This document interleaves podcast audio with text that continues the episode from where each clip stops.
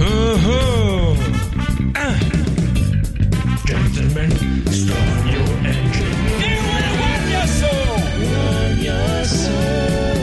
You will want it all. Want it all. I am one desire. One desire.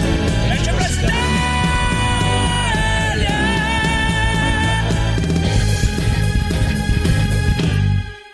Benvenuti amici e amiche all'episodio centosettantatré di N G Plus Italia. Salutiamo subito il bossone Codolone. Ciao a tutti. Oh, no. Il conigliastrissimo. Ciao. Il bellissimo Edoardo. Buonasera. Il nostro piccolo Evil Phoenix. Buonasera signori. E questa sera super ospite speciale il miticissimo Bruno da Free Playing. Ciao. Oh, bello, bello, bello. Allora, amico Codolone, vedo mm-hmm. qua che avete messo uno, due, tre, quattro, cinque milioni di news. Sì, guarda, è una cosa eh, eh, tutte una, u- una, delle... più, una più brutta dell'altra, tra l'altro, come news.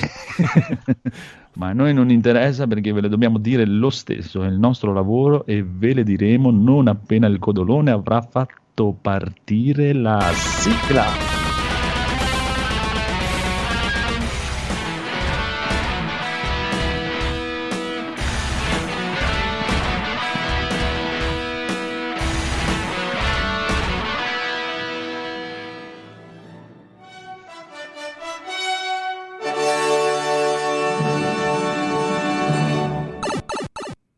Ah, allora vediamo subito queste news di cui non so un cazzo perché questa settimana non ho visto niente, che sono tornato a lavorare, che palle, mamma. Smettila di lavorare. Triste, veramente, guarda, una tristezza unica è stato proprio. Vabbè, comunque, signore e signori, per la gioia del nostro bellissimo Edoardo, Evangelion, il nuovo doppiaggio in italiano è in arrivo, sei contento? Onestamente sì. Ah, eh, bene, se c'è onestà. Che cazzo, allora che, che gli vuoi dire? A posto. Vabbè, vabbè, vedremo, vedremo. Comunque, comunque, invece, per la gioia di, di mi risponderà mi ri... il piccolo Phoenix, Prince of Persia, Dark Babylon, spunta in un presin... presunto leak, uscirà nel duemilaventuno. Sì, vabbè, la frase è un po' del cazzo, eh, praticamente. Oddio. Allora, è il nuovo, è uscito un leak, quindi un insider. Esatto. Uscirà un nuovo Prince of Persia. Prince of Persia della vecchia, oddio, vecchia saga, quella, vabbè, quella tridimensionale. Il vecchio conio. Il vecchio conio di Prince of Persia. Sì. Ambientata nella Torre di Babele, però il protagonista è... sarà uno di Assassin's Creed. Sì, è quasi. Ezio Auditore. Kratos Auditore. È ambientato dopo i Due Troni.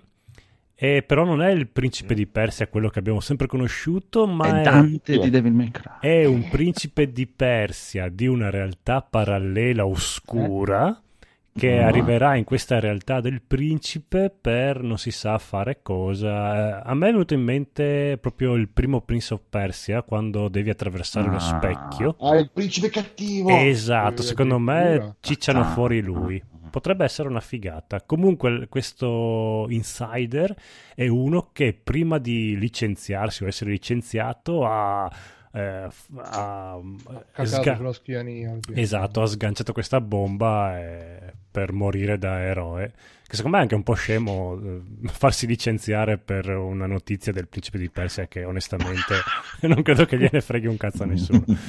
Però vabbè. In realtà Beh. c'era già nel terzo il doppione oscuro. Sì, i Due Troni penso sia, però questo è proprio, viene proprio da un'altra realtà parallela. Lì era proprio il principe che si sdoppia, non mi ricordo la storia, però oh, è, una, è una storia nuova comunque, è un'idea geniale. Mm. Mm. Tu piccolo Phoenix sei d'accordo con questa idea? Sì, no, sembra veramente carino, dai. Sì o no? Diciamo il Prince of Persia, sì, sì, sì, sì, assolutamente d'accordo. Sembra... è sempre interessante il Prince of Persia, dai. Ti piace il Prince of Persia? Sì, era uno dei giochi che mi piacevano un sacco su PlayStation due, era, era uno dei primi giochi. Sono d'accordo con te. Veramente belli. L'abbiamo sì, giocato io e Edoardo, il bellissimo Edoardo alla Dispoli. Il primo. Sì.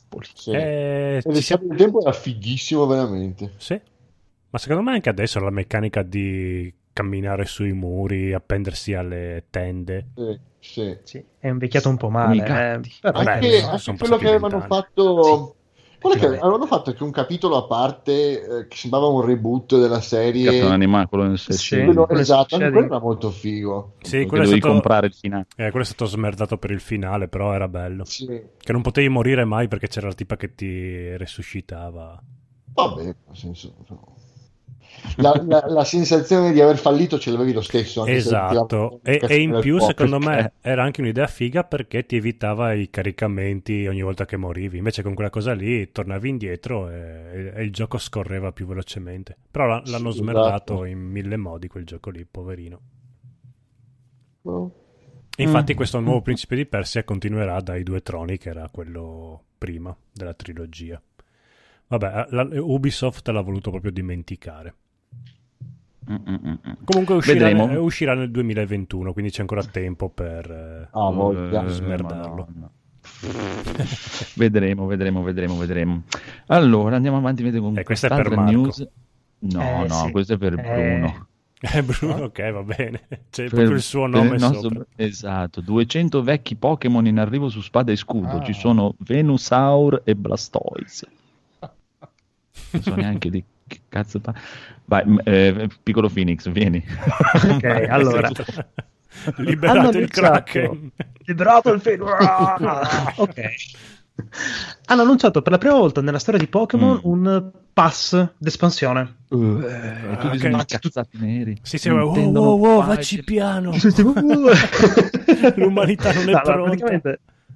Le... ci sono stati sentimenti molto contrastanti tra i giocatori che hanno detto eh, che cazzo hanno infettato anche qua la Game Freak con il Cisco, ci sono un pass che merda no, era... sì, allora... e altri che figata, bello, bellissimo. Pe- però l'umanità realtà... aspetta l'umanità, l'umanità... Eh, la, la gente normale sentiva questo pica pica pi, pica pica pica tutti questi giocatori incazzati.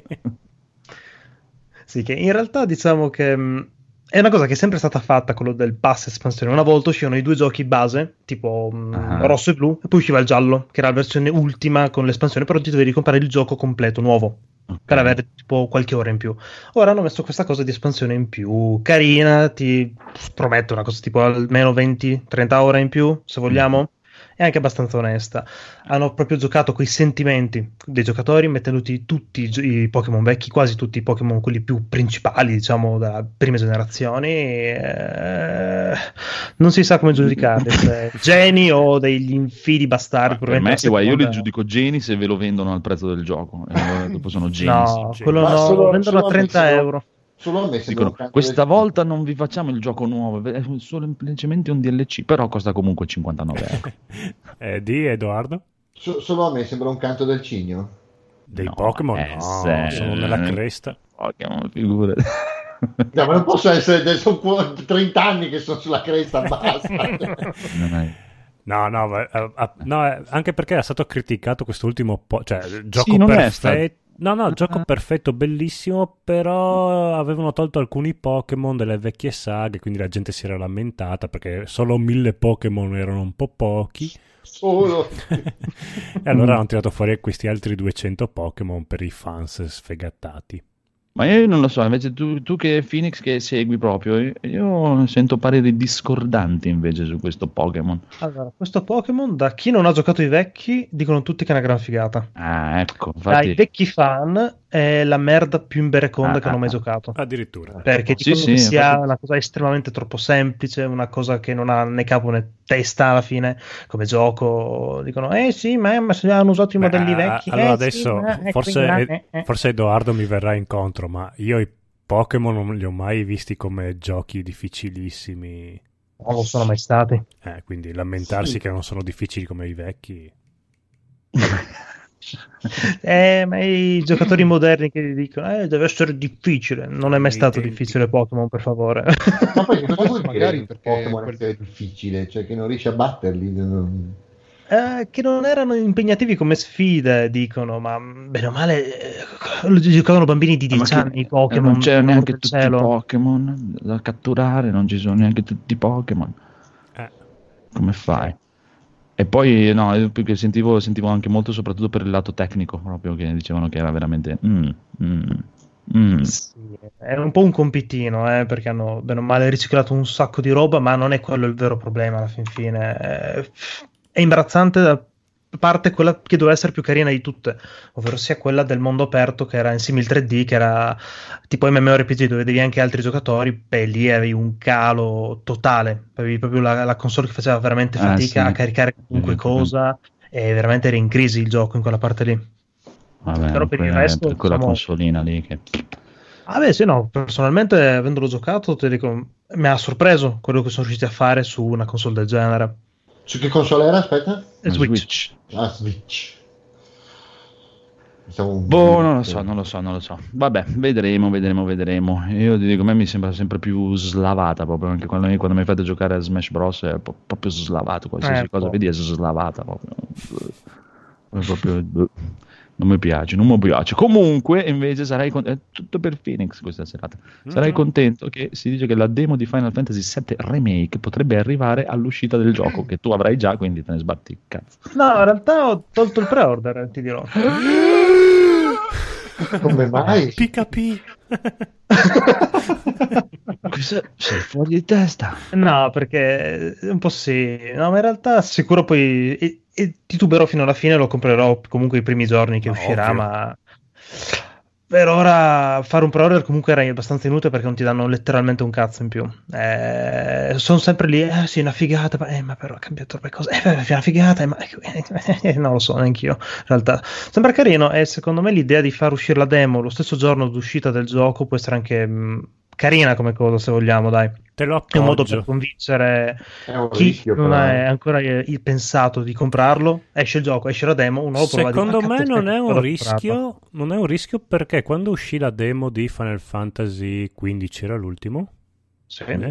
E uscì tanto prima e a me la demo piacque e volevo, avrei cliccato subito compra gioco immediatamente. Dopo sono passati due o tre mesi, mi era passata la scimmia e il gioco l'ho preso un mese dopo, l'ho comprato lo stesso, però se avessi giocato la demo l'avrei il giorno stesso dell'uscita l'avrei comprato immediatamente, quindi secondo ah, me forse hanno fatto anche una mossa giusta. Poi il tre marzo ormai manca abbastanza poco, piuttosto che Kingdom Hearts che hanno fatto la demo un anno dopo l'uscita del gioco. Ma questo qua che deve uscire è il capitolo uno, giusto? Direi Final Fantasy sì, sette, primo capitolo, l- esatto. L'unico capitolo sei. Perché arriva in questo arriva fino a cos'è? Fa fino all'uscita di Midgar, quella che una volta erano cinque ore di gioco, qua avevano prolungato a trenta, dicono. Ma veramente, cioè, si sa già di preciso che arriva fino a lì. Sì, sì, sì, sì. Hanno già annunciato tutto, si vede ormai hanno detto praticamente tutto quanto del gioco, quella diciamo. Sc- quando Squall allora. Scende le scale con la moto, davvero figo. Sì. Eh, sì. Cioè, praticamente te, finisce quando il gioco comincia.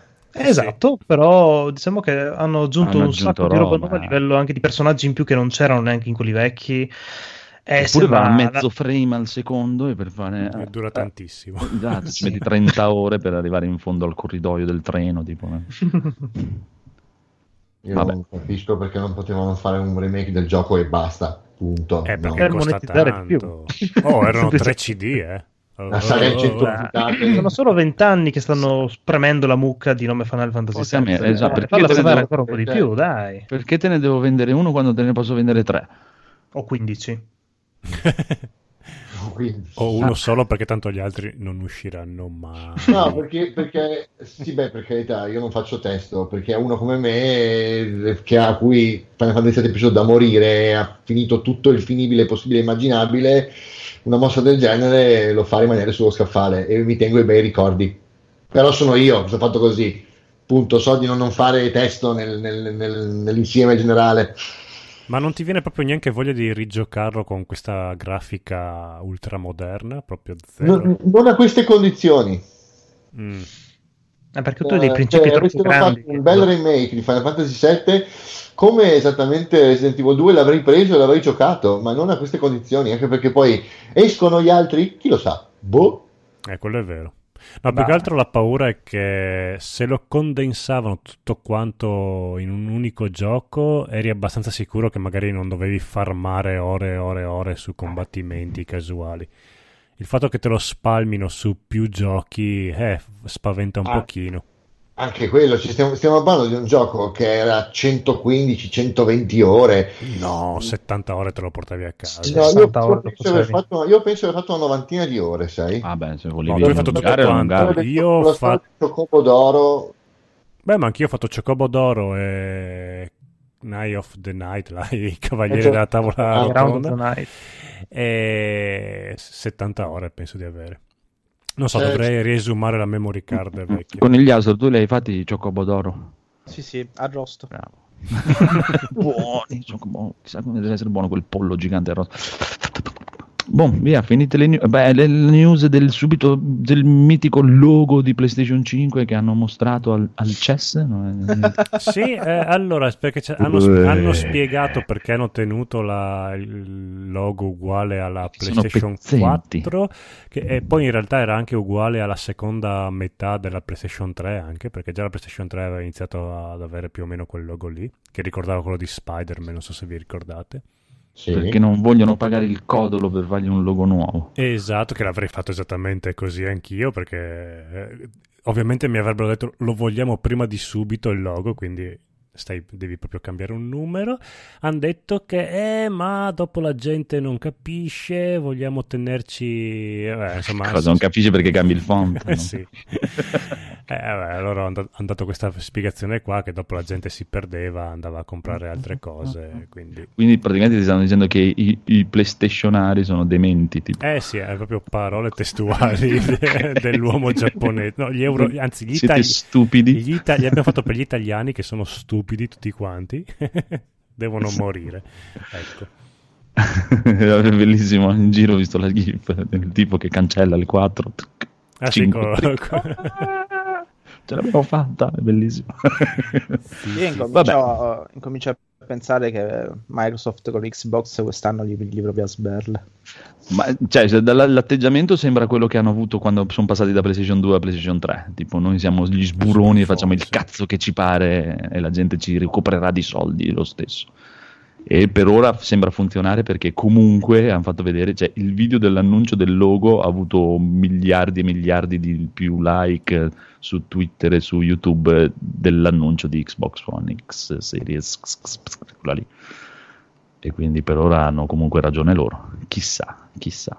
Non lo so, eh, però... però Xbox si sta muovendo bene, prego con il astro. Eh, sì. eh sì, hanno mostrato la console, hanno mostrato dei trailer, hanno mostrato i giochi, stanno mostrando le caratteristiche, fra un po' no, mostreranno ma... tutto il resto, quindi un pochettino di concretezza la stanno dimostrando, la retrocompatibilità, il Game Pass, a Sony che cazzo ci eh, sta? Lo so, però vedi, cioè, Codolo, tu cosa comprerai?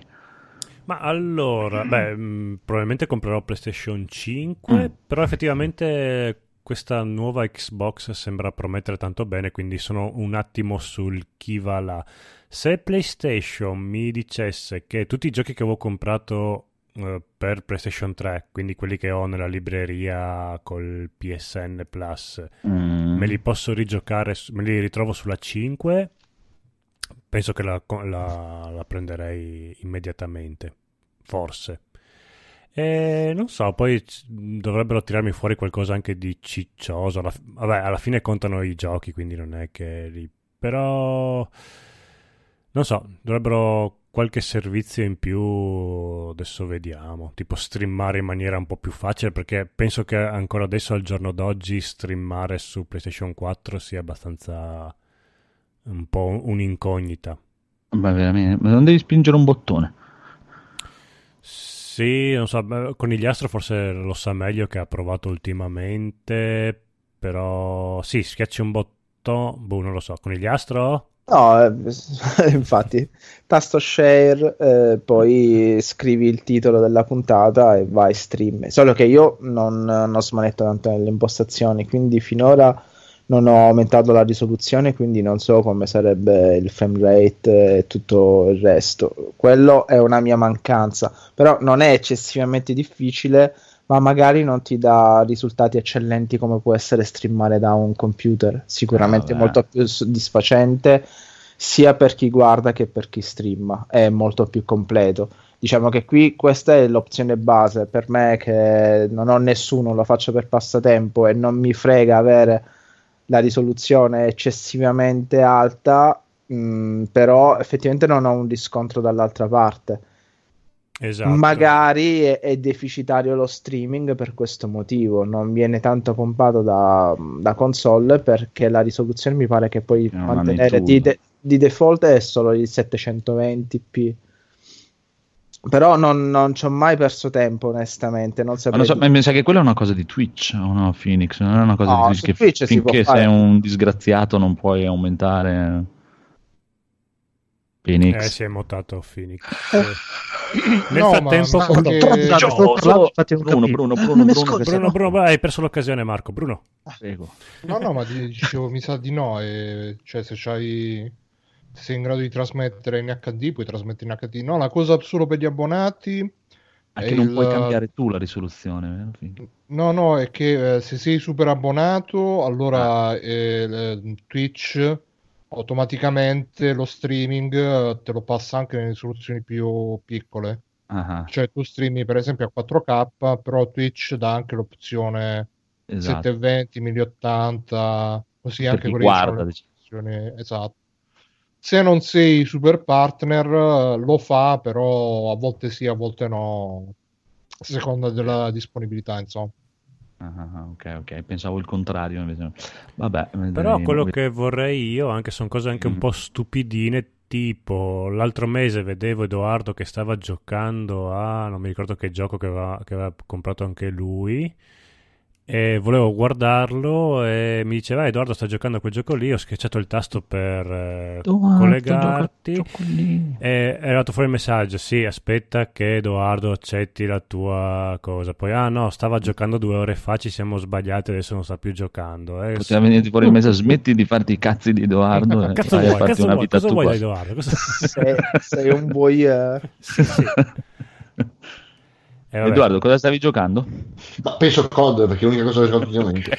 Okay. Eh, Mortal Kombat, forse? Mortal Kombat! Non era Edoardo. No, va bene. E invece, Bruno, se dovessi comprare la console, cosa compreresti? Delle nuove? Eh, comprerei una scheda grafica nuova, perché... No, va bene, ti costringiamo a comprare una console. Non puoi più comprare il P C, devi comprare una delle due. Eh, vabbè, la PlayStation, visto che Xbox poi esce tutto su P C. Ah. Sì, in effetti. Tra l'altro ehm, ho visto la notizia che, proprio per dire Xbox come sta messa, mm-hmm. hanno detto che eh, all'inizio del, del ciclo di vita di Xbox One eh, S serie X S, quella nuova mm-hmm. insomma, mm-hmm. eh, i giochi saranno comunque compatibili anche con l'Xbox One. Cioè proprio il gioco ah. che uscirà nuovo sarà compatibile anche con... Quindi non solo c'è la retrocompatibilità, ma anche l'avanti compatibilità. È vero.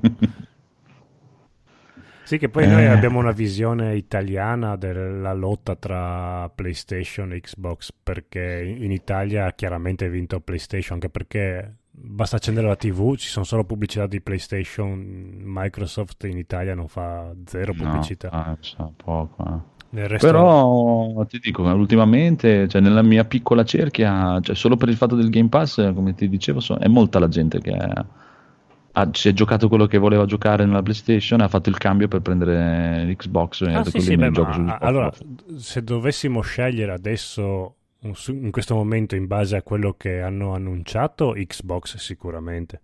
Eh, vedi, invece cioè, il cervello mi direbbe Xbox se dovessi comprare ma la console, no? Cioè, eh. lasciamo perdere il P C, ma no, a parte il cuore, il fatto che mi piacciono molto i picchiaduro in questi periodi, mi PlayStation, perché dopo su Xbox non escono, cioè, la metà della roba, anche Ark System Works e tutto, non esce su Xbox, non ci sono, e quindi sei costretto a prendere una PlayStation, che forse mi ci costringeranno lo stesso, perché adesso i nuovi, per dire, anche il nuovo Guilty Gear o um, Grand Blue Fantasy non sono stati annunciati per P C, e già anche Samurai Shodown è da giugno che aspetto che esca questa versione P C, che boh, esce, mm, non c'è esce. Su Stadia Samurai Shodown? No, non credo. No. Lo danno anche nei giochi quelli lo stesso gratis. è, è gratuito, sì, per no, no, no, no. Se c'è l'abbonamento pro. Ho il terrore di provare a giocare su Stadia. No, dovrebbe uscire, però è sempre anche quelli di Ark System Works. Alla fine escono, però escono un anno dopo. Boh, vabbè, vedremo, vedremo, vedremo. Però la Xbox cosa che vuol... in Giappone continua a non esistere proprio. No, ma infatti tanti. Zero totale. Da loro zero totale. Chissà, chissà. Edoardo, hai prenotato la PlayStation cinque? due copie. Allora. Caso, nel caso una si rompesse, lo dovessi no, fare. Ma lo dovresti fare. È perché dentro la PlayStation cinque c'è un solo pad, lui ne voleva due, quindi ha preso due PlayStation cinque. No, lo, dov- lo dovresti fare in realtà come consigliarono su, su multiplayer in un, in un cortocircuito, che tutti praticamente se la sono comprata ordinando, quando uscì PlayStation quattro ne ordinarono due, ne comprarono due perché praticamente finirono subito mm. e il giorno dopo rivendettero una al prezzo della, cioè praticamente si erano presi la PlayStation quattro sono, alla gratis. Sono quelle cose che se le facciamo noi arriva l'inculata perché l'anno in cui hanno sfornato troppe PlayStation cinque. No, però è una domanda, cioè l'idea, vorrei capire una cosa, per il V R, se uno ha preso wow. chi ha preso il V R per la per la wow. per la sì. Poi uno lo, cioè, non, è una, non è una periferica retrocompatibile, immagino. Allora no, sì, ha detto sì, che sarà già sì. mh, è compatibile. È sì. compatibile, bisogna vedere quanto ci crederanno nel V R anche nella prossima generazione. Per vedere se ne fanno una nuova. Ah. Secondo me già questa lo, lo vogliono un po' dimenticare, almeno l'area è un po' quella. Però quello ha già confermato che ha avuto più successo il P S quattro. Sì, sì, sì, ha avuto successo, cioè ha venduto veramente cinque milioni mi sembra. Sì, sì, n- non male, non, però bisogna vedere se vogliono investirci ancora così tanto. Non lo so, non mi sembra che lo stiano proprio spingendo. No, tantissimo. Dai, vedo che giochi stanno uscendo ancora anche sì, finalmente infatti. Nuove I P, non riedizioni di giochi vecchi, quindi secondo me Mm, tasteranno il terreno mm, con il vecchio visore ma con la nuova console, sperando che la risoluzione si adegui, perché alla fine è un hardware, no, non dovrebbe avere questi problemi. E questa cosa mi dà speranza, perché probabilmente facendo funzionare quello magari funzionano anche le altre periferiche. È una cosa che non vorrei anche quella sì. che per dire il mio arcade stick eh, non, non funzioni su PlayStation cinque per dire. Eh, per bravo, dire. Io ho lo stesso problema con la tre. Oh, l'arcade stick della, del P C e P S tre, ma non è esatto. con la P S quattro. Io adesso lo sto usando su P C perché è P C e P S quattro, sperando che sia compatibile su P S cinque, sempre che mi venga lo schiribizzo di prenderla, chissà, vedremo, vedremo, vedremo. Sicuro non la preordino, poi ved- chissà. Comunque, direi che abbiamo finito con le news. Sei contento, Codolo? Sì, sono contento, così posso lanciare ah. la bellissima sigla. Ah. Shut up and take my money, mm. Gabe. Shut up and take my money, Gabe. Shut up and take my money, Gabe. Shut up and take my money, Gabe. Ah, allora, prima di parlare di cosa ci siamo comprati e come abbiamo buttato i nostri danari, salutiamo il buon Carlo Branca, Lobby Frontali dalla birreria, e il ciao. Buon Pier G. Ciao. Che ci chiede, avete ospite il signor Bruno? Certo, c'è il signor Bruno. Il signor. signor. Esatto. Abbiamo Comun- un imitatore, non potevamo permetterci l'originale. Quello vero. Appunto, signor Bruno, cosa ti sei comprato ultimamente? Ma tutto tutto o videogiochi? Quello che ti pare.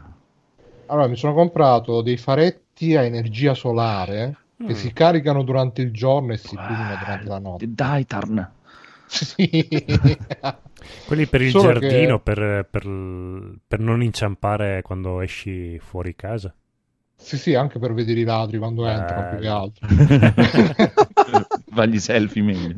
O per aiutarli. E, no, poi visto che li sto prendendo da Amazon, come al solito quando devo comprare una roba di cui non mi intendo, ne sto prendendo uno per ogni tipo, quindi adesso c'ho eh, tipo da una parte c'ho quelli di un tipo, da un'altra quelli di un altro tipo, e nessuno che fa luce, perché giustamente energia solare eh, non è come il, petro- il sacro petrolio che fa la vera luce, quindi... Io pensavo, ah che bello, adesso togliamo tutte le luci esterne, mettiamo queste, invece mi sa di no, però dai, qualcosa fanno.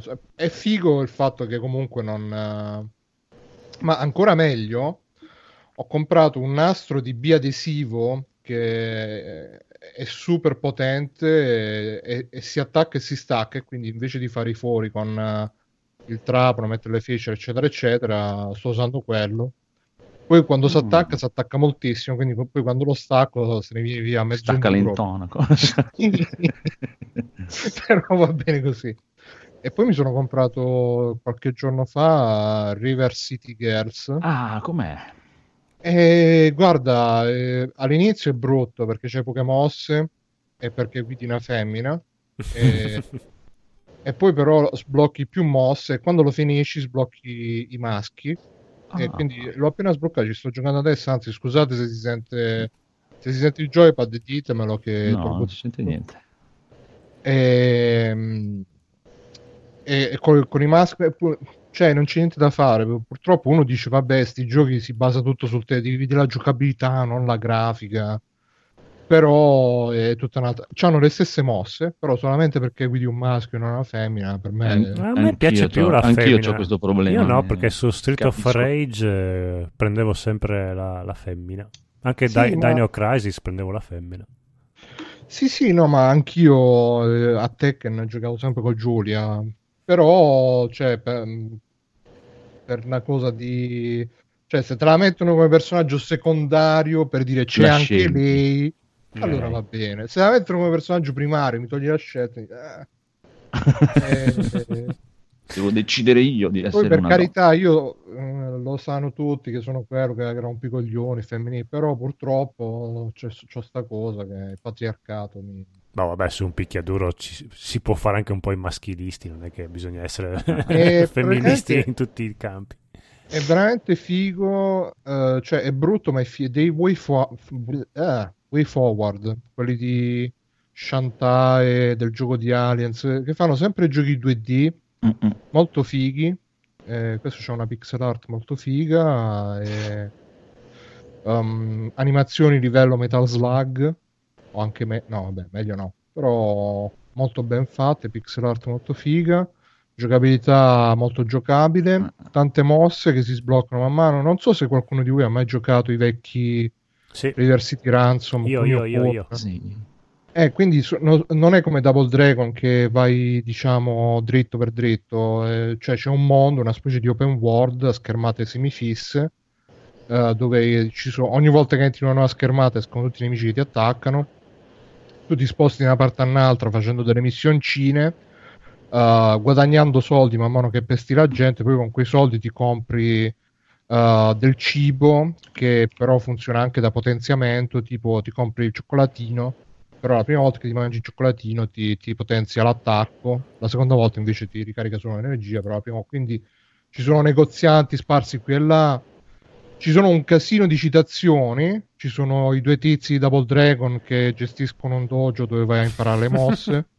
C'è, c'è, la, c'è sulla soffitta, sulla soffitta, sul terrazzo della scuola, perché si parte a scuola, sul terrazzo c'è un, un, uno spiazzo, anzi no, scusate, non sul terrazzo, dietro la scuola c'è un campetto dove ci sono due palloni che puoi prendere e lanciare alla gente. Quella credo che sia una citazione perché con uh, Kunio Kun hanno fatto hanno anche un, um, un gioco di dodgeball che era molto bello.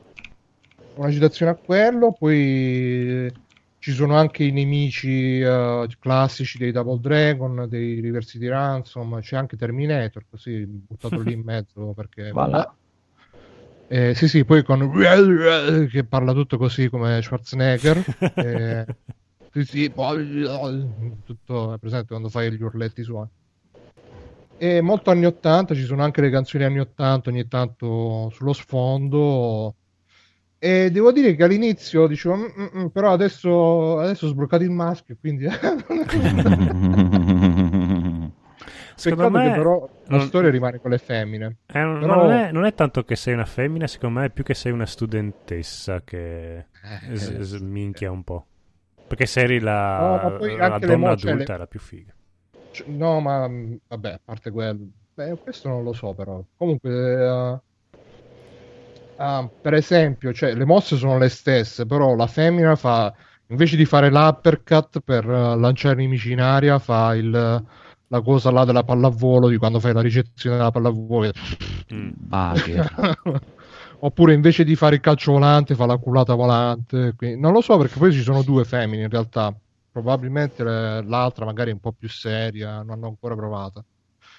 Però dai, River City Gap si, gioca- si può giocare anche in due, in locale, non online, però con Steam c'è la funzione quella Remote Play che provai tempo fa con uh, il mio ex coinquilino Lancino, è molto, funziona bene.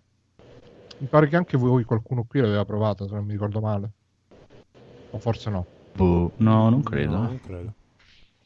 Vabbè, comunque, molto bello. Bello, bello, stavo tenendo d'occhio perché è prodotto da Ark System Works. Però i, i, è prodotto loro, però è fatto... E tra l'altro poi c'è uno stile, perché i Way Forward sono occidentali, mm-mm, però ha uno stile molto giapponese. Ci sono anche degli intermezzi uh, fatti stile manga, che sono proprio stile manga, non sono come no, stile manga anche fatti... Double Dragon Neon hanno fatto anche. E loro l'hanno fatto Double Dragon Neon? Sì, sì. Quello pure mi è piaciuto molto, anche se quello è un po' meno giapponese. Ecco, una cosa brutta è che c'ha le cutscene con i personaggi doppiati, bruttissimi doppiatori, la voce dei doppiatori. E... uno è doppiato da Markiplier, lo youtuber, quello, il cugino di PewDiePie. Veramente doppiaggio pessimo, e non puoi manco skippare, cioè o, o non puoi fare quella cosa che skippi le singole frasi. Ah. O skippi tutto quanto, oppure ti devi sentire questi che parlano con... con... Non so se avete mai sentito i cartoni animati giapponesi doppiati in americano, che sono terribili, e è veramente orrendo. E però per il resto, no, è molto fi- ripeto, se lo prende- se vi piacciono i picchiaduro, eh, all'inizio ci dovete prendere un po' le misure, perché par- si parte veramente con poche mosse, poi se ne sbloccano altre e si va che si va. Bello, bello, bello. Ok, invece il piccolo Codolo cosa hai comprato? Cosa hai comprato? Hai comprato un uh, botto di roba. Ma non tantissima in realtà. Ho comprato mm. finalmente il, il cavo H D M I mini per collegare ah. il Neo Geo Mini alla mini. tivù grande. Mm-hmm. E sono rimasto un pochino deluso. Perché, perché? Eh, la grafica è un po' sminchiata, sì. Cioè, sì, non è il massimo. Cioè io ho un quarantasei pollici sullo schermino da due pollici del Neo Geo Mini, si vedeva da Dio, dicevo, mazza che lavoro che hanno fatto. Eh, è un bello schermo quello, è proprio bello. È, è bellissimo lo schermo che ha il Neo Geo mm-hmm. Mini. E sul televisorone grande del salotto, che poi è un quarantasei pollici, quindi sì è grande ma non neanche una cosa esagerata, perde eh, perde tantissimo, non mm-hmm. è proprio una risoluzione, però il gioco gira che è un piacere. E poi mi sono preso anche il pad per il Neo Geo Mini. Bravo, come l'hai preso? Bianco o nero? Nero. Bravo. E però mi è un po' deluso perché ha... si fa cagare. Sì, abbastanza. Allora, i, i tasti, no, i tasti belli, comodi. Sì. L'impugnatura un po' meno comoda, non è molto ergonomico. E no, più che altro la, la levetta è veramente brutta, brutta, brutta. Ti fa male sì. il pollice, proprio come lo prendi. Non fa neanche una mossa che già hai le mani che chiedono pietà. Eh, Ma... E poi in quello originale aveva i micro switch, invece qui non ce li ha. Che mancano. Eh, eh, sì, avesse avuto... eh, mamma mia, è proprio brutto. brutto. Poi c'ha una corsa lunghissima. Cioè, sì. vabbè, lui il comando lo prende abbastanza subito come lo muovi. Però il, la levetta va veramente giù tantissimo e ho giocato ai vari picchiaduro, mi sono trovato proprio male male male. Eh, Metal Slug no, si gioca bene, quello effettivamente è abbastanza comodo. Per il picchiaduro è proprio brutto brutto brutto, sì. funziona molto meglio quello che c'è proprio nel Neo Geo Mini, nel cabinato piccino. Sì, è vero, anche io l'ho notato. Io, io l'ho comprato subito tutto, tutto insieme col cavo e due pad, però eh. mi sono pentito di aver preso. Solo che il pad ti serve perché se lo attacchi alla televisione lo puoi giocare no, solo col no, pad. No, no, no, non so se hanno ah, fatto sì? un aggiornamento oppure cosa, ah. però invece puoi usare il, il puoi cabinatino. Giocare... Sì, puoi ah. proprio usare il cabinativo. Ah. Eh, a saperlo, perché anch'io davo per scontato che tivù. Sì, ma all'inizio era così. Eh, eh devono aver aggiornato qualcosa, secondo me. E, e... cosa volevo dire? Buh. Comunque sì, eh, bell'acquisto, però buh, non lo so. Eh, potevano fare un po' meglio con micro, micro switch mm-hmm. un po' meno grande quella levetta lì. Bastava che la facessero più piccina, perché devi veramente... prendere, devi prendere l'arcade stick, sburone di Neo Geo, quello ah, non, che ha fatto. Non è ancora uscito. Pensavo fosse so. già fuori. Boh, no, no, me, me ne tengo alla larga. Ma quello lo puoi attaccare al Neo Geo Mini. e usarlo nel Neo Geo Mini. Ah sì, è vero che ci chiedevamo sì, se sì. era tutto compatibile. È tutto Sanwa. Beh, se mi mettono altri giochi che effettivamente Neo Geo Mini mancano, tipo n- non c'è un gioco di automobiline dall'alto, no, non... no. il gioco del golf, quello bello, non c'è, no. T- tanti giochi mancano effettivamente. Beh, vediamo, vediamo dai. Era singolo o doppio quello lì del... È singolo, singolo. Ah, mh. Vabbè, tanto lo sono puoi usare le... P C e Neo Geo Mini. Sì, ma no, ma pensandoci alla fine ci gioco sempre da solo, quindi non è che sarebbe un grosso problema. Ma sì, a Paola gli dai il pad. Tieni, no, ma Paola ma non, non... giochi della Neo Geo so già che no, non gli piacciono. Perché è razzista con la Neo Geo. Sì, è razzista, proprio li odia profondamente. No, a lei piacciono i giochi tipo Zelda, quelli con una storia un po' di... Quelle, ah, quelli lì mordi e fuggi no, non li amano tantissimo. E poi per colpa di Federico, mm-hmm. del saggio Federico, Federico. Eh, che è andato a casa di un suo amico che aveva ah, sì, i, i poster incorniciati di Ghost in the Shell e vari manga e ci mm-hmm. diceva: oh, ma voi conoscete questo manga qua? Alla fine ha, ha anche fotografato un, un poster gigante di Outlanders. E fa, lo conoscete? E faccio: ah, cazzo, come fai a non conoscere Outland- Outlanders? È, belli- è uno dei manga più st- storici della storia dei manga. E, e mentre facevo tutto quanto, dicevo: ah, ma io Outlanders non l'ho mai letto, effettivamente. Però lo conosci. Lo conosco, sì. E avevo recuperato a un euro il primo numero che era uscito su manga manghe, MangaZine, che era questa rivista oh, MangaZine, MangaZine. Sì. E, però avevo solo il primo numero, ho detto aspetta che vado su eBay a vedere quanto miliardi può costare Outlanders, e invece costa tipo a un euro a volume, cioè poi è svalutatissimo come manga. E allora mi sono preso tutti i nove numeri che sono bei volumoni, anche formato... È una via di mezzo tra una quattro e una cinque, quindi è quel formato americano, penso, un B, B cinque sarà, non mi ricordo che misure hanno gli americani. Comunque dimensioni di comic americano, e nove numeri, un euro l'uno più o meno, e me li sono portati a casa, sono arrivati oggi. E, ah, io lo, lo adoro la storia, adesso devo ancora iniziare a leggerlo, però lui ha una manina veramente, non tanto i primi numeri che effettivamente vedi, vedi che il segno è un po' grezzo, però mano a mano che già dal terzo volume è praticamente perfetto dal mio punto di vista come segno, e, è quello stile un po' la Muranma come stile di manga, che secondo me è lo stile proprio manga che io adoro, proprio quello anni ottanta novanta. Mm-hmm. Con questi bei rettini, quando si mettevano proprio i rettini a mano, proprio messi ad arte. Beh, no, oddio, i rettini non è che c'è, non è Masakazu Katsura il grande maestro che metteva dei de... vabbè che lui faceva tutto quando... Però io questi autori qua, appunto come il mai venerato troppo Masakazu Katsura, eh, adoro tantissimo lo stile, il primo stile che hanno. Tipo anche um, Ghost in the Shell preferisco... Beh, Ghost in the Shell è ancora disegnato molto bene, però preferisco molto di più Appleseed, che secondo okay. me è un po' più sporco. Hanno, a, a inizio carriera i mangaka hanno questo stile un po' più sporco, più grezzo. I, i mangaka anni ottanta novanta ovviamente, no? I millennials. Anche coso, ber, non Berserk, scusa, Bastard, cioè quello stile lì. Beh, Bastard aveva il, il fatto che era, le tavole erano anche iper dettagliate, avevano sì. miliardi di dettagli. Que- que- sì, quello è anche un po' troppo accurato. Però c'erano di quelle patate in Bastard. Eh sì. E beh, anche Outlanders sono molto più stilizzate le tipe, però hanno le curve nel punto giusto.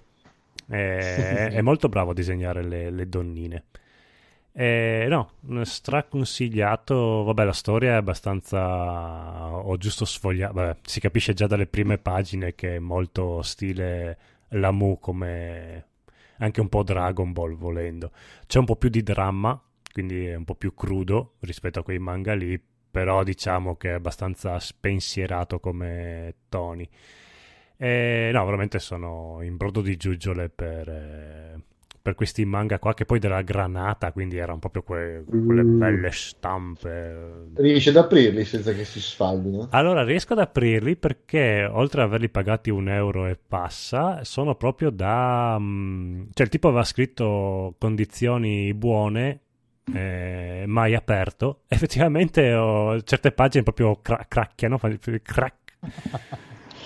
Eh, bello bello bello, se avete pochi euro e voglia di leggere manga belli storici che hanno fatto la storia dei manga, eh, lo consiglio perché veramente ve lo portate a casa per niente. Outlanders. Bravo, bravo, bravissimo. Intanto salutiamo il buon Massimiliano in chat, è tornato. Ciao Massimiliano. Allora, allora, chi c'è? Chi c'è? Bo- Edo. Dimmi tutto. Ti ho visto che hai comprato una cosa all'ultimo minuto. Sì, effettivamente non, non avevo pensato, eh. non ne avevo mai parlato. Eh, no, niente, mi sono com- deciso di comprare il manuale del giocatore della quinta edizione di Dungeons and Dragons. Wow. Eh, ho iniziato un po' a leggerlo e mi sto facendo più o meno un'idea de- di come il gioco è arrivato alla sua quinta, il suo quinto cambio di pelle. Aspetta, tu eri eh, eh, la quarta, l'avevi esperienziata oppure ti eri fermato alla tre punto cinque? Allora, io avevo giocato eh, abbastanza, abbastanza la tre punto zero e la tre punto cinque. La quattro avevo comprato il manuale mm-hmm. del giocatore, avevo iniziato a leggerlo, poi non mi piaceva molto come lo avevano trattato e anche avevo letto un po' di cose, pareri negativi vari su cui poi mi ero trovato d'accordo e non ho più preso nient'altro, non avevo più preso niente a parte quel manuale lì. Eh, la quinta ne avevo sentito parlare bene, mi aveva, mi aveva incuriosito e ho deciso di fare questo, questo acquisto un po' di impulso. Mm-hmm. Mm, allora, aspetta un attimo, io la quarta le ho comprate tutti e tre i manuali base. Sì, eh, sì, sono d'accordo che dal punto di vista di meccaniche di gioco non era, non era proprio riuscitissima. Però soprattutto il manuale del Dungeons Master, come era scritto, mi era piaciuto molto. Anche quello del giocatore era bello chiaro, spiegava bene le regole, non era confusionario. Erano scritti molto bene, poi da giocare infatti, meno. C'è chi dice che almeno il manuale del Dungeon Master sia un'ottima lettura per aspiranti master o comunque sì, anche esatto. master che vogliono migliorare molto, perché ci sono un sacco di indicazioni su come trattare alcuni, le varie tipologie di giocatori, cioè è più una guida quasi, come se fosse un, una specie di, eh, di vademecum eh, molto, più, molto più articolato rispetto a quelli precedenti. Sì. Non avendolo non ti so dire, però ne ho, ne ho sentito parlare sotto in questi termini, eh, potrebbe anche essere una cosa molto interessante. Eh, Questa edizione io l'ho trovata fino adesso molto snella, mm. cioè allora eh, è un gioco fatto per, eh, allora, prende molto dalla quarta il concetto di videogioco, mm. eh, nel senso che l- le classi per esempio sono molto schematizzate, molto stilizzate, in quello che mh, come partono, l'equipaggiamento, il tipo di caratteristiche che hanno e via dicendo, il che rende molto più semplice la realizzazione e la creazione del personaggio, non ci si perde troppo in calcoli, tabelle eh, e quant'altro. Questo può essere un, un peccato per certi versi, perché il personaggio tende ad essere i personaggi tendono ad essere tutti molto simili, almeno alla partenza, mentre nella tre punto zero e nella tre punto cinque tu potevi farti il personaggio proprio come lo volevi tu, proprio pezzo per pezzo, eh, però allungava molto il processo di creazione, eh, c'erano molti, molte tabelle, molti, de- molti dettagli da cui prendere, da prendere in considerazione, cose da fare. Eh, questo è molto più sciolto, cioè la, la creazione del personaggio è una cosa semplicissima, rapidissima. Mi piace molto come hanno sviluppato eh, classi che cioè, normalmente erano lasciate un po' al, un po' all'abbandono, come so, il bardo. Bello, o il bardo. Oppure non so il, il c'è il cagacazzi, io voglio fare il cagacazzi. Il bardo è un po' il cagacazzi comunque. Cioè, ma per dire il, il, il barbaro, faccio un esempio per Bello. Tutti. Barbaro. eh, ha smesso di essere la semplice banalissima macchina di morte e distruzione che era prima, eh, cioè nel senso lo, lo è comunque, però lo hanno, hanno cercato di arricchirlo di, mh, non so, inserendo eh, la magia all'interno del, del barbaro, ma intesa come mh, no, come gli uomini sessuali. Cioè, tu puoi a un certo punto puoi richiamare gli spiriti degli animali, puoi evocare gli spiriti e, e questo ti dà delle eh, caratteristiche, capacità in, esatto, tipo non so se tu hai come spirito il lupo, puoi seguire le tracce con l'olfatto, puoi eh, hai una capacità di muoverti particolarmente, annusi il culo agli altri. No, se annusi il culo agli altri, esatto. Oppure non so, se hai un, l'orso poi diventa, quando la, rilasci lo spirito dell'orso diventi molto più, più forte, puoi eh, sollevare cose molto, più, molto pesanti, puoi spaccare gli oggetti, cioè beh, mi piace. Hanno cercato di arricchire il barbaro con tutta una serie di elementi eh, magico-spiritici legati alla natura che lo rendono effettivamente molto più interessante, molto più, molto più bello da giocare rispetto al barbaro semplicemente vai e spacca che c'era prima, ok? È molto più mistico, è molto più complesso, è una cosa che hanno fatto più o meno con quasi tutte le classi, cioè hanno cercato di svilupparle, sviluppare molte delle classi che prima erano eh, lasciate un po' a loro stesse e hanno, com- hanno inserito molta più lore, per mm. usare un termine eh, moderno, ok? E molto meno regole.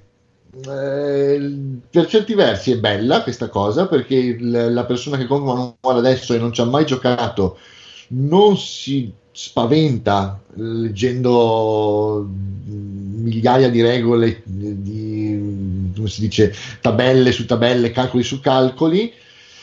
Però è anche vero che di, di partenza hai un po', è un po' come un MMORPG, cioè tu hai le, la classe, hai il suo equipaggiamento, puoi scegliere tra varie tipologie di equipaggiamento standardizzato e poi vabbè, sta a te svilupparlo. All'inizio con le altre vecchie versioni potevi sviluppare tutto fin da subito, mm, però per adesso è una bella edizione, cioè nel senso, sono molto contento del, dell'acquisto, eh, eh, rende la vita del master che vuol fare iniziare giocatori nuovi molto più semplice. Bravi, bravi. Ma dopo andando bravi. avanti con i livelli, poi, poi andiamo avanti. Fai conto che eh, ogni classe è spiegato, sono spiegati le, le caratteristiche, le capacità che ha, sono spiegate fino al ventunesimo livello. Vabbè, com'è il classico manuale. Bello, bello, bello. Sì, sì, sì. No, ti dico, interessante, molto interessante. Graficamente è spettacolare, eh, esteticamente è bellissimo. Mm, è... Questa cosa un po' mi dispiace, cioè nel senso che no, non mi dispiace neanche per il cazzo perché è fighissimo. È più brutto. No, no, allora, stia, troppo bello. Cosa, ti spiego cosa intendo. Quando tu giocavi, non so, ad Arkanoid, per te quei, quel gruppo di pixel erano nave, navette, erano cose che tu ti immaginavi, la tua immaginazione ci metteva tutto quello che mancava, no? Mm-hmm. Adesso, se giochi a un gioco moderno, un gioco moderno, la parte che rimane a te di immaginazione è molto limitata, perché si è sviluppato graficamente e esteticamente in maniera spaventosa. Ecco, il manuale di D and D che del, della seconda edizione, in, stampato in blu con le quattro foto in croce, lasciava tutto a te all'immaginazione. Qui non, non fai altro che aprire, guardare una foto e dire il mio personaggio deve essere così. Mm-hmm. Sì, no, in effetti quando ti presentano un, bar, un bardo super figo, tu quando dici ah, vabbè il mio è questo Lui. qua, è esattamente così. Sì, sì, capisco. È un po' lamentarsi, fare la punta al cazzo, però capisco no, quello che dicevi. Esatto, non voglio fare il vecchio, si sta meglio, non si sta peggio. Sì, sì, no, capisco. Effetti, a, livello di, a livello di immaginazione adesso cioè, ne, è richiesta, ne è richiesta molto di meno visivamente di immaginazione di quanto non ne era vent'anni fa, per dire. Però perché tolgo questo, è un manuale stupendo, c'è niente da dire. Molto bene, quindi facciamo i complimenti a Matteo Dungeons e Giovanni Dragons per questo nuovo manuale. Bravi, esatto. bravi, bravi, bravissimi. Allora, lasciamo la poesia del nostro bellissimo Edoardo, il suo romanticismo, e andiamo nella cultura del conigliasso. Cosa hai comprato, conigliasso? Che lui ci porta alla cultura, signori. Con la... Con la... K maiuscola. Sì, infatti, niente di culturalmente zero proprio. Ho, mi sono lasciato andare ai più bassi istinti e ho comprato tutto per Switch. Dragon, ah. Dragon Ball FighterZ. Bravo, bravissimo. C'era la Super Collection con tutti i pass, tranne l'ultimo che deve uscire a, a venti euro, da cento a venti, direi vabbè. Prendiamo. Come deve uscire l'ultimo? Non è uscito su Switch? Eh, Bro- Brolin no, è a pagamento. Ah, no? È l'unico a pagamento, sì. Ah, ma dai. Ah, figurati se gli do soldi per Broly. Cioè, sì, sì, figo, domani. Eh, ah, sto giocando con Broly, bellissimo. No, no, no, no. No, perché poi un Broly ce l'hai comunque. Questo è il Broly del film. Lo sb- sbrolin. Eh, che, che dire del gioco? Non mi ci sono abituato, venendo dalla vecchia scuola dei picchiaduro, effettivamente eh. è, è strano giocare. È ipercinetico, eh, proprio. No, ma poi è, è molto semplice nei, nei comandi, bene o male tutti i personaggi fanno tutte le stesse mosse, però effettivamente, come diceva soprattutto l'esperto in trasmissione dei picchiaduro, cioè Andrea, il problema sta nel tempismo, nell'effettuare le mosse, quindi diciamo che tutti sono sullo stesso livello, la bravura sta nell'esecuzione, non tanto nell'esecuzione ma nel tempismo. Eh, ecco, sì. Questo è un gioco dove i ragazzini ti umiliano, perché se se ne fa una mera questione di riflessi, eh, niente, sono tagliato fuori, non ce la posso fare. No, ma vedrai che devi studiati di più le, le parti, perché sembra all'inizio pensi di avere solo un paio di opzioni di difesa e invece ce ne sono tantissimissimissimissimissimissimissime. E praticamente Dragon Ball funziona, ci sono quattro tipi di personaggi, dopo spalmati tipo di, di quei quattro lì ce ne sono un po', di quei quattro lì ce ne sono un po', di quei quattro lì ce ne sono un po', e però del resto sì, l'hanno semplificato al massimo del massimo del massimo per dare l'ingresso più semplice possibile. Sì, hai anche la doppia possibilità, cioè di fare le combo semplificate o fare le combo con la giusta... Sì, sì, le autocombo le, cancellale subito, proprio dimenticatele, almeno se vuoi andare online proprio lascia stare le autocombo, proprio subito elimina. No, ma io tanto non capisco ne- quando faccio le autocombo, quando faccio le... eh, non è un problema che mi compete. No, come è, praticamente funziona, eh, funziona come un eh, classico tag alla Marvel versus. Capcom, no? Le combo eh. praticamente partono tutte in scala, no? da, da, dal pugno sì. piccolo, pugno medio, pugno forte, lanci e poi pugno, fai di nuovo la mossa pugno piccolo, pugno medio, pugno forte e una super. Le, di solito le combo sono tutte così. Ah no, quello l'ho capito, poi dal capirlo ad eseguirlo ci eh beh, vabbè, dopo. Però hanno fatto una, hanno fatto una buona strada, anche perché le mosse speciali si fanno con tutti i personaggi allo stesso modo. Dopo il, il bello è trovare le sinergie di chi riesce a fare la mossa speciale che combina con l'altra, perché non tutte combinano una con l'altra. Esattamente, sì. Eh, poi comunque io, non essendo un estimatore del brand, faccio un po' fatica eh, a, a ad, ad avere da, quella da pilessia, eh, proprio, eh, veramente da epilessia, da vedere così. Oh. È, molto spe- è molto spettacolare, devo dire. Certo, uh, sicuramente non è il suo habitat naturale, lo schermo piccolo di una Switch Lite, però vabbè, eh, io l'ho preso un po' come passatempo, non peraltro, perché volevo disintossicarmi da... Sì, sì, sì. Volevo disintossicarmi da Hollow Knight, che è il gioco perfetto per questa console, ma è una cazzo di droga e fa bestemmiare tantissimo. e, e poi l'ho preso perché ufficialmente sfido a Alessio Vita da negozio di Matteo a oh. Fighters per Switch, quindi mi sto allenando duramente come Rocky sotto la neve, non si sente il raffreddore, sotto la neve contro gli orsi di, Drago, di Akira Toriyama, giusto? per, per batterlo in uno scontro impari, perché a quanto pare lui ci gioca da mesi a questo gioco. Quindi e, e nessuno eh beh, non sta... è detto, anch'io, anch'io ci gioco da mesi, ma faccio cacarissimo, quindi... Ma Dio, sei cazzo. Andato nel suo dojo e l'hai sfidato, oppure vi siete incontrati per strada e non volevi allora, farlo passare? In, que- in questo istante stiamo facendo come le star della M M A americane, ci sfidiamo dalle, a- dalle altre tre trasmissioni. Okay. sto, sto guardando la storyline, esattamente, sto guardando il, te- il cameraman e dicendo: io ti spacco il culo, ti ammazzerò, ti farò rimpiangere di essere nato. Eh, quindi poi ci incontreremo in singola attenzone chissà quando, e nessuno saprà nulla perché su Switch, a, differen- a differenza della PlayStation, non c'è il tasto share per, eh, per twitchare le trasmissioni, quindi sarà no. una cosa personale, mi dispiace. Quindi siete solo alle minacce al, mom- al momento. Sì sì, magari ci faremo degli audio, non lo so, spinti. Bello, bello. Poi, Poi hai comprato un sacco di altra roba. Sì, no, ma io ho speso un sacco di soldi. Colpa, no, del, no. colpa del Natale, della tredicesima, di soldi recuperati. Niente, ho, ho, ho preso un mese di pausa da abnegazione. E, e, e, e, dovevo fare un mese di Phoenix dentro di te. Oh, e, eh, ci yeah. vuole ogni tanto. Inside e, the Phoenix. Sì, ma poi Nintendo che non fa mai ha fatto gli sconti, quindi eh, che cazzo. No, in realtà st- Nintendo con la Switch sta facendo un sacco di sconti. Eh. Sono comunque cari, perché gio- Vabbè, gli sconti, stessi giochi... sconti Nintendo, tipo un euro. Okay. Gli stessi giochi che trovi per P C a un euro, qui li paghi diciassette euro, quindi lasciamo perdere. Mm. Però, vabbè, infatti ho recuperato Minit, Broforce, eh, Mother Russian Blitz...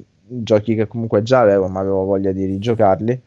Ma soprattutto poi ho comprato, e lì sono entrato nel, nella maledetta trappola del Codolo, mm. solo che lui non c'entra, oh. ma un altro con la barba che io conosco, Jack, ha preso il suo stesso incantesimo e ha detto: dai, compralo anche tu, Divinity Original, che giochiamo insieme. Che giochiamo insieme. Dopo trentacinque euro di online che ho fatto il famiglia, perché mi stanno prestando il loro account, quindi volevo sdebitarmi, quindi dopo trentacinque euro di gioco e trentacinque euro di account, che fa settantacinque euro spesi, cioè meno di quello che, meno della metà di quello che avevo speso per la console, ore giocate a Divinity zero. mm. Almeno vuoi una partita fatta, io zero. Ma cazzo, come fai a giocare a Divinity su, sullo schermino della Switch? Diciamo? Ti dirò, eh, sembra di giocare su uno smartphone, è ah. un po' come, non so se è capitato di giocare a Baldur's Gate sullo smartphone, quindi la sensazione è quella, però il gioco non è malissimo, comunque alla fine non fa della frenesia, no, eh, sì, questo no. gioco, quindi però se magari Jack si ricorda che mi ha fatto spendere questi soldi sarebbe molto carino. eh, di Hollow Knight ho già parlato, e poi ho comprato, non so perché, dopo aver sbattuto la testa e comunque due giorni dopo ho avuto la febbre, ho comprato Zelda Link's Awakening. Zelda bello. E, certo, potevi sì. comprare Zelda quello più bello, però vabbè, anche questo qua. Poi vuoi, vuoi sapere tutta la storia? Allora sì. Eh, sì, sì, sì, sì. Il giorno prima di Natale il suddetto Jack, mio collega mm. di podcast Carcassa, ciao Jack, tanto lo so che ci ascolti, ciao eh, Jack. Eh, io a lui ho chiesto: non è per caso, visto che abbiamo pranzato prima di Natale, mi presteresti Dark Souls Remastered e Zelda Breath of the Wild? Lui: certo, che fai, scherzi? Eh, questo neanche prima, chiedere prima di comprare Divinity, quindi è, è, è proprio una macchinazione lunga, calcolata nei mesi, e lui mi porta... Um, ci siamo riscambiati varie robe che ci eravamo prestati, e mi dà le due custodie belle, intonse, luccicanti. Ah, decora, madonna mia, quanto ti divertirai, domani apri la Switch. Ah, ma per fortuna me lo sono ricordato, pensa, me lo stavo quasi scordando. E mm-hmm. maneggiavano queste scatole, a un certo punto fa: ma tu ti immagini che se io ora le aprissi e sono vuote? devo, devo raccontarvi come... Dai! Devo proprio dirvelo. No, no, vabbè. Perdo- dai, sei perdonato. Ecco, quindi... quindi aspetterò che mi ripresti le cartucce, non le scatole vuote che ancora ho di Zelda e... e Dark Souls. E poi un altro amico invece mi ha prestato Bayonetta due e... mm. per Switch. Com'è? Quando... A me non, non mi ha fatto, non mi ha preso tantissimo. Però lì è un problema mio, perché vedevo che era un bel gioco. Allora, eh, io so, vado controcorrente, preferisco sempre Devil May Cry, eh, che non c'entra niente, anche se il primo è sempre di Camilla, e soprattutto preferisco Vanquish. Infatti sto aspettando questa riedizione di Vanquish mm, per PlayStation quattro e magari la spasmodica. Vanquish? Sì, i puristi sostengono che Bayonetta sia superiore in tutto e per tutto. Io non lo metto in dubbio, ma mh, sa, mm. anche io magari la sindrome di Bruno e preferisco il tizio con la tuta meca e le sigarette in bocca, anche se Bayonetta è un signor personaggio. tre quattro sigarette in bocca. Sì, ma per tutto il gioco.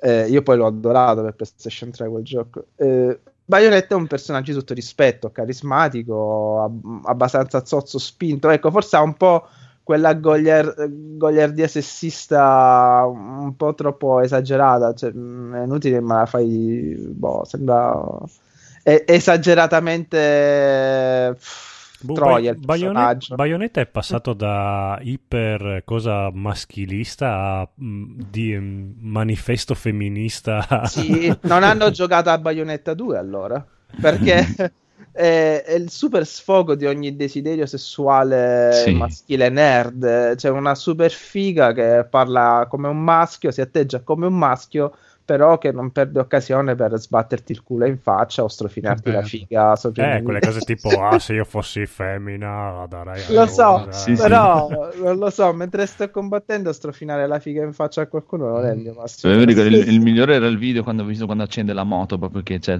c'è l'accensione proprio a, a forma di vagina, la devi sditalinare eh, ecco capisci cioè, no, non, non lo so non bah, boh, beh. Però direi che mi stupisce, vabbè, è anche vero che magari con un controller pro è molto più soddisfacente il gioco, perché i comandi non sono no. il massimo. Ma ti dico, onestamente, il, il primo a livello di, di combat system è meglio del due. Il due hanno semplificato molte cose e ti dico, magari l'uno, il primo Bayonetta sì, è un passo avanti rispetto ai primi Devil May Cry, ma Devil May Cry quattro, ciao, proprio il sistema di combattimento di Devil May Cry quattro è un'altra roba, proprio molto superiore a tutte e due i Bayonetta. Ah, comunque è molto, direi che l'aggettivo carino non, bello, non, eh, non mi soddisfa, no no, è molto bello, però hanno messo anche i comandi touch semplificati, sembra veramente di giocare anche lì sì, sul sì, telefonino, sì.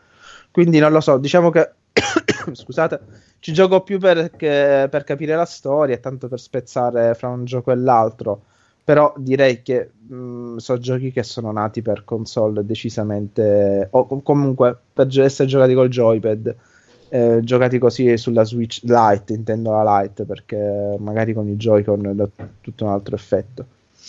Però niente, ho finito la mia disanima sul il mese di Switch. Bravo, allora passiamo al piccolo Evil Phoenix spendaccione. Sì, che io invece ho preso solo giochi cartacei praticamente questo mese. Bravo, bravo. Ecco, ecco uno che eh, ci porta alla sì, cultura. Sì, a me mi ha morso Edoardo invece, ho preso tutta roba così. Allora, ho recuperato la, l'espansione, la, diciamo, il D L C, se vogliamo chiamarlo in questo modo, di il gioco di ruolo di The Witcher, Signori e Feudi, che introduce delle meccaniche molto carine, soprattutto a livello di, um, di gioco, come um, ti mettono una nuova razza, che è l'Halfling, c'è la nobiltà, oh. c'è nuove specializzazioni, un sacco di meccaniche carine riguardanti la nobiltà, tramite comunque i feudi che devi amministrare, diverse robe abbastanza intrippose, che, malatissime. E compreso con questo c'era anche lo schermo del, del master, molto bello, molto carino, bello. Con tutto un piccolo eh sì, con un bel reminder, con la creazione di personaggi già pronti per popolare il mondo di The Witcher, la campagna, così subito zicche zacche. No, no, io sono un super amante degli schermi dei Dungeons and Master, uno perché hanno tutte le regolette belle comode messe lì e non devi stare a scartabellare il manuale, e due perché fa figo nascondersi dietro. Ah, bello, crea, è una bella cosa. Sì. Non averlo non cambia tanto, eh, ti giuro. Sì. Tendi a farlo con un libro di solito. Se non ce l'hai. Bravo, e poi? Sì, visto che ero sul sito, mi sono lasciato tentare ah. dall'edizione limitata del gioco di ruolo di Black Sad. Molto bella, con cofanetto cartonato rigido, con schermo del master anche lì, è un'avventura già pronta ed è meraviglioso, ogni pagina ci sono almeno due o tre tavole del fumetto classico. Ma comprati il fumetto però anche. Ce l'ho anche il fumetto, ah, ma beh, il era bellissimo. Allora, se sì, ah, sì, sì. Allora, allora no, no, del fumetto ho la edizione quella integrale, con, la... con tutte le cinque avventure uh, cartonate. Minchia, oh. Hai più di me allora. Sì, hai più di me. No, no, bellissimo, bellissimo. Questo noir, tipo Zootropolis, noir negli anni cinquanta, se vogliamo. Molto, molto carino. Beh, non associare mm, Zootropolis no, con... No, dico, intendere gli animali antropomorfi. Fai l'Apple Town unito a... No, no, beh, è un, capo, è un capolavoro sacro, de, sacro. De, del fumetto franco-belga, anzi della... Non è spagnolo. Eh, no, lui è spagnolo, però... Ah, okay. Afro-turco-tracamano-cubano. Però diciamo che se vuoi il genere è fumetto francese. Sì, esatto. Ok. Mm. Lui era un ex animatore della Disney, che però, vabbè, poteva cagargli in testa e in bocca a tutti quelli che lavoravano lì dentro. E giustamente ha detto, no, vabbè, vado a fare i paper dollari da solo, sì. Va bene. E poi hai comprato un'altra cosa qua. Eh, sì, per concludere ho comprato Il Consiglio dei Quattro, un gioco di ruolo da tavola della Cranio Creation, molto carino e abbastanza intriposo perché noi saremo i quattro consiglieri, praticamente, che dovremmo andare ad amministrare il mercato, quindi dovremmo andare a conquistare, mandare i nostri vassalli nelle città, prendere punti, conquistare le città, e alla fine della partita vincerà chi ha più denari, alla fin fine. Si capisce molto velocemente le regole e in venti minuti te la sbrighi nell'impararlo, diciamo. Buono, buono. E anche io, io con questo capodanno passato con il Phoenix e il Codolo mi avete fatto venire voglia di giochi in scatola in più. Mm-hmm. Dopo mi sono andato a vedere un po' di video. Voglio comprare adesso del Cranio Creation, voglio prendere Nemesis, che ho visto uh-huh. un paio di partite, sembra una ficata proprio, che è praticamente Alien. Il gioco di Alien, sì. Lo conoscete? Conosci Nemesis? Sì, sì. Eh, e La Furia di Dracula, ho visto una partita giocata da non lo comprare. Perché? Che cos'è? Non l'ho comprato. Mai sentito. Dura, dura le ore e, sì. E se non c'è un bravo Dracula diventa noioso come non sì, quello sì, sicuramente ci vuole un bravo Dracula. È praticamente un gioco, La Furia di Dracula è, allora, fai con il tabellone, hai tutta l'Europa con le varie città e sono quattro cacciatori, cinque cacciatori, non lo so, contro Dracula, contro sono uno che fa quattro contro uno e guarda ah. che la partita è obbligata perché sennò un giocatore deve prendere più pedine. Eh sì, perché sì, immagino che è. Però vedere loro, l'ho visto dal canale dei, dei ragazzi di come quel gioco, i ragazzi di Querti, è giocato da loro, sembra una gran ficata. E niente, praticamente ogni turno c'hai i vari movimenti, c'è il turno di giorno, il turno di notte dei cacciatori, più il turno di Dracula, e ti devi spostare per le città cercando di beccare Dracula e batterlo, e tu chiaramente non vedi dove si muove Dracula. Ah. È figo, figo, figo. Eh, questo c'è un periodo Dracula che ne ho visto Dracula su Netflix. No, io ce l'avevo, però la prima edizione, so che ne è uscita. No, adesso eh, sì, una seconda, ma adesso addirittura c'è la terza è uscita che ah, hanno eh, cambiato molto, okay. Hanno m- migliorato molte cose già, anche di cose che gli avevano detto nella seconda che non andavano bene, che rendevano eh, e guardate, una partita della terza sembra già ottimo, ma addirittura solo in lingua inglese è già uscita la quarta, che però in teoria dovrebbe cambiare solo per il fatto che hanno colorato le miniature. Ah, vabbè. E, fat- e mh, eh, cambiato il formato delle carte per renderle un po' più grandi, le cartine, quelle delle azioni, delle cose che le hanno rese più grandi, un po' più belle. Però eh, sembra bello, proprio me, mi ha eh, intrippato tantissimo. Alla fine è un Cluedo. Sì, esatto, esatto. È un Cluedo con ambientazione Dracula dove la caccia si fa sentire. Probabilmente ha bisogno di un buon gruppo. Se è un buon gruppo che si cala sì. nella storia... Eh, e non caca il cazzo con domande sceme o oh, che palle, la partita scorre bene. Io Chiaro, non ho sì. molta fortuna proprio, e, no? si, e sicuramente come dici te deve essere, cioè deve essere in, già una persona in grado di giocarci, non sicuramente alla prima partita, e una persona in grado di giocare a giochi in scatola chi fa Dracula, perché sennò eh. Sì, perché se poi sei, fai mosse stupide ti eh, trovano sì. subito, annoi gli altri e la partita finisce. Però se non lo conoscete cercatelo, sembra veramente una, molto molto molto molto carino. E niente, ho finito io che, che comprare non ho comprato un cavolo, però dopo questo periodo Buonissimo. di schiaffazzi in faccia ta ta ta ta ta ta ta ta, martedì sono tornato al lavoro, è arrivato subito il presidente, mi va alle sei, passa da me che ti devo parlare. Puttana, il direttore, tutte cose. No, la prima cosa che ho pensato è detto, mamma mia, adesso sarà una, una rottura di coglioni, tipo, perché sono il ribelle del lavoro, quindi ogni tanto cioè, eh, mi romperà il cazzo di nuovo per le cuffie perché faccio il cazzo che mi pare, cose così. E invece mi ha portato il contratto nuovo con il super mega livello nuovo esagerato senza che io, e questo un paio porta di bene. Ah, okay. No, no, porta bene per la cosa che vi avevo detto l'altra volta, che, di questo piano che mi è stato liccato da, da, dai poteri forti, che probabilmente dovrei essere il papabile per il nuovo, per diventare il nuovo socio, perché per fare socio ci vuole il livello massimo, se non hai il livello massimo non puoi fare. Io non gliel'avevo neanche chiesto, me la por, porto lui, così, tieni. Oh, oh. Quindi cosa vuol dire? Che lavorerai due ore al giorno e avrai pagato tre volte tanto? No, lavoro uguale a prima un cazzo un altro, però sì, è un aumento, Beh. un buon aumento eh. per, diciamo, ma, ma ormai ti siamo passato, arrivati... Ti è passato la katana, tipo... Esatto. Siamo arrivati a un livello praticamente da noi, cioè... Tu sei il mio successore. Eh, la cosa buona da noi è che, essendo una cooperativa senza padroni che devono guadagnare un cazzo un altro, padroni. cercano...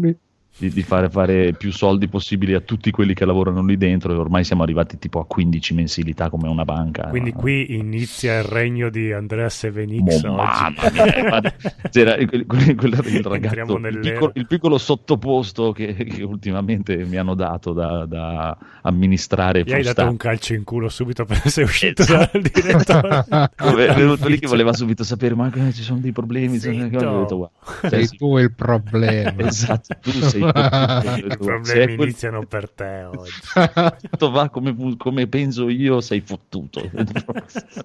Diventerà un incubo la tua vita. Era molto... No, mi diverto molto con lui, è un ragazzo molto simpatico. Non è... sì, è lui. Bisogna vedere se, se si diverte lui, però.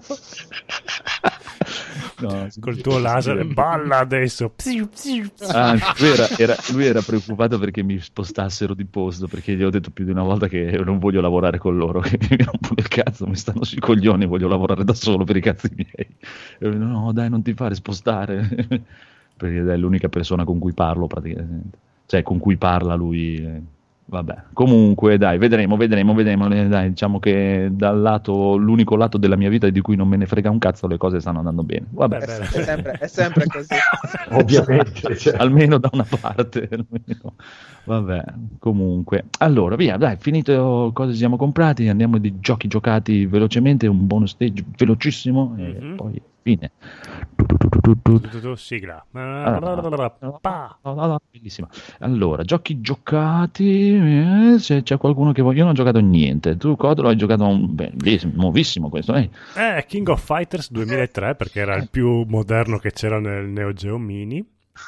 Ah, non mi ricordavo neanche, c'è il duemilatré. Cioè, no, arriva non fino al duemilatré. Non so, Go, Garau, Gorau di Garou è più, è più nuovo, è più nuovo. È più nuovo, sì, infatti sì, è, sì. È, è anche più bello, effettivamente.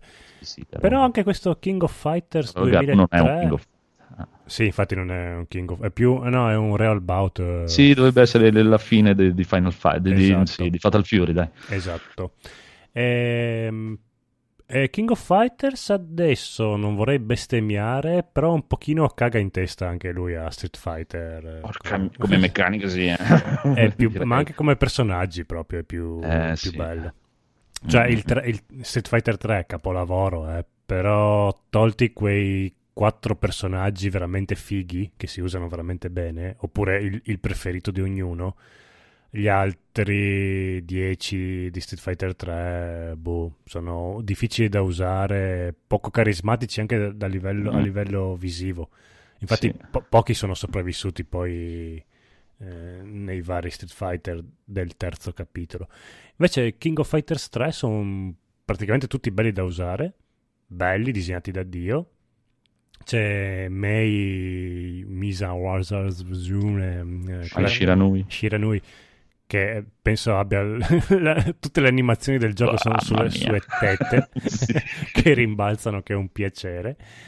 Eh, infatti sia, penso sia il capitolo di King of Fighters dove ballonzano di più, perché dopo, dopo hanno iniziato a fargli diminuirle, sì, a, ritornano ferme.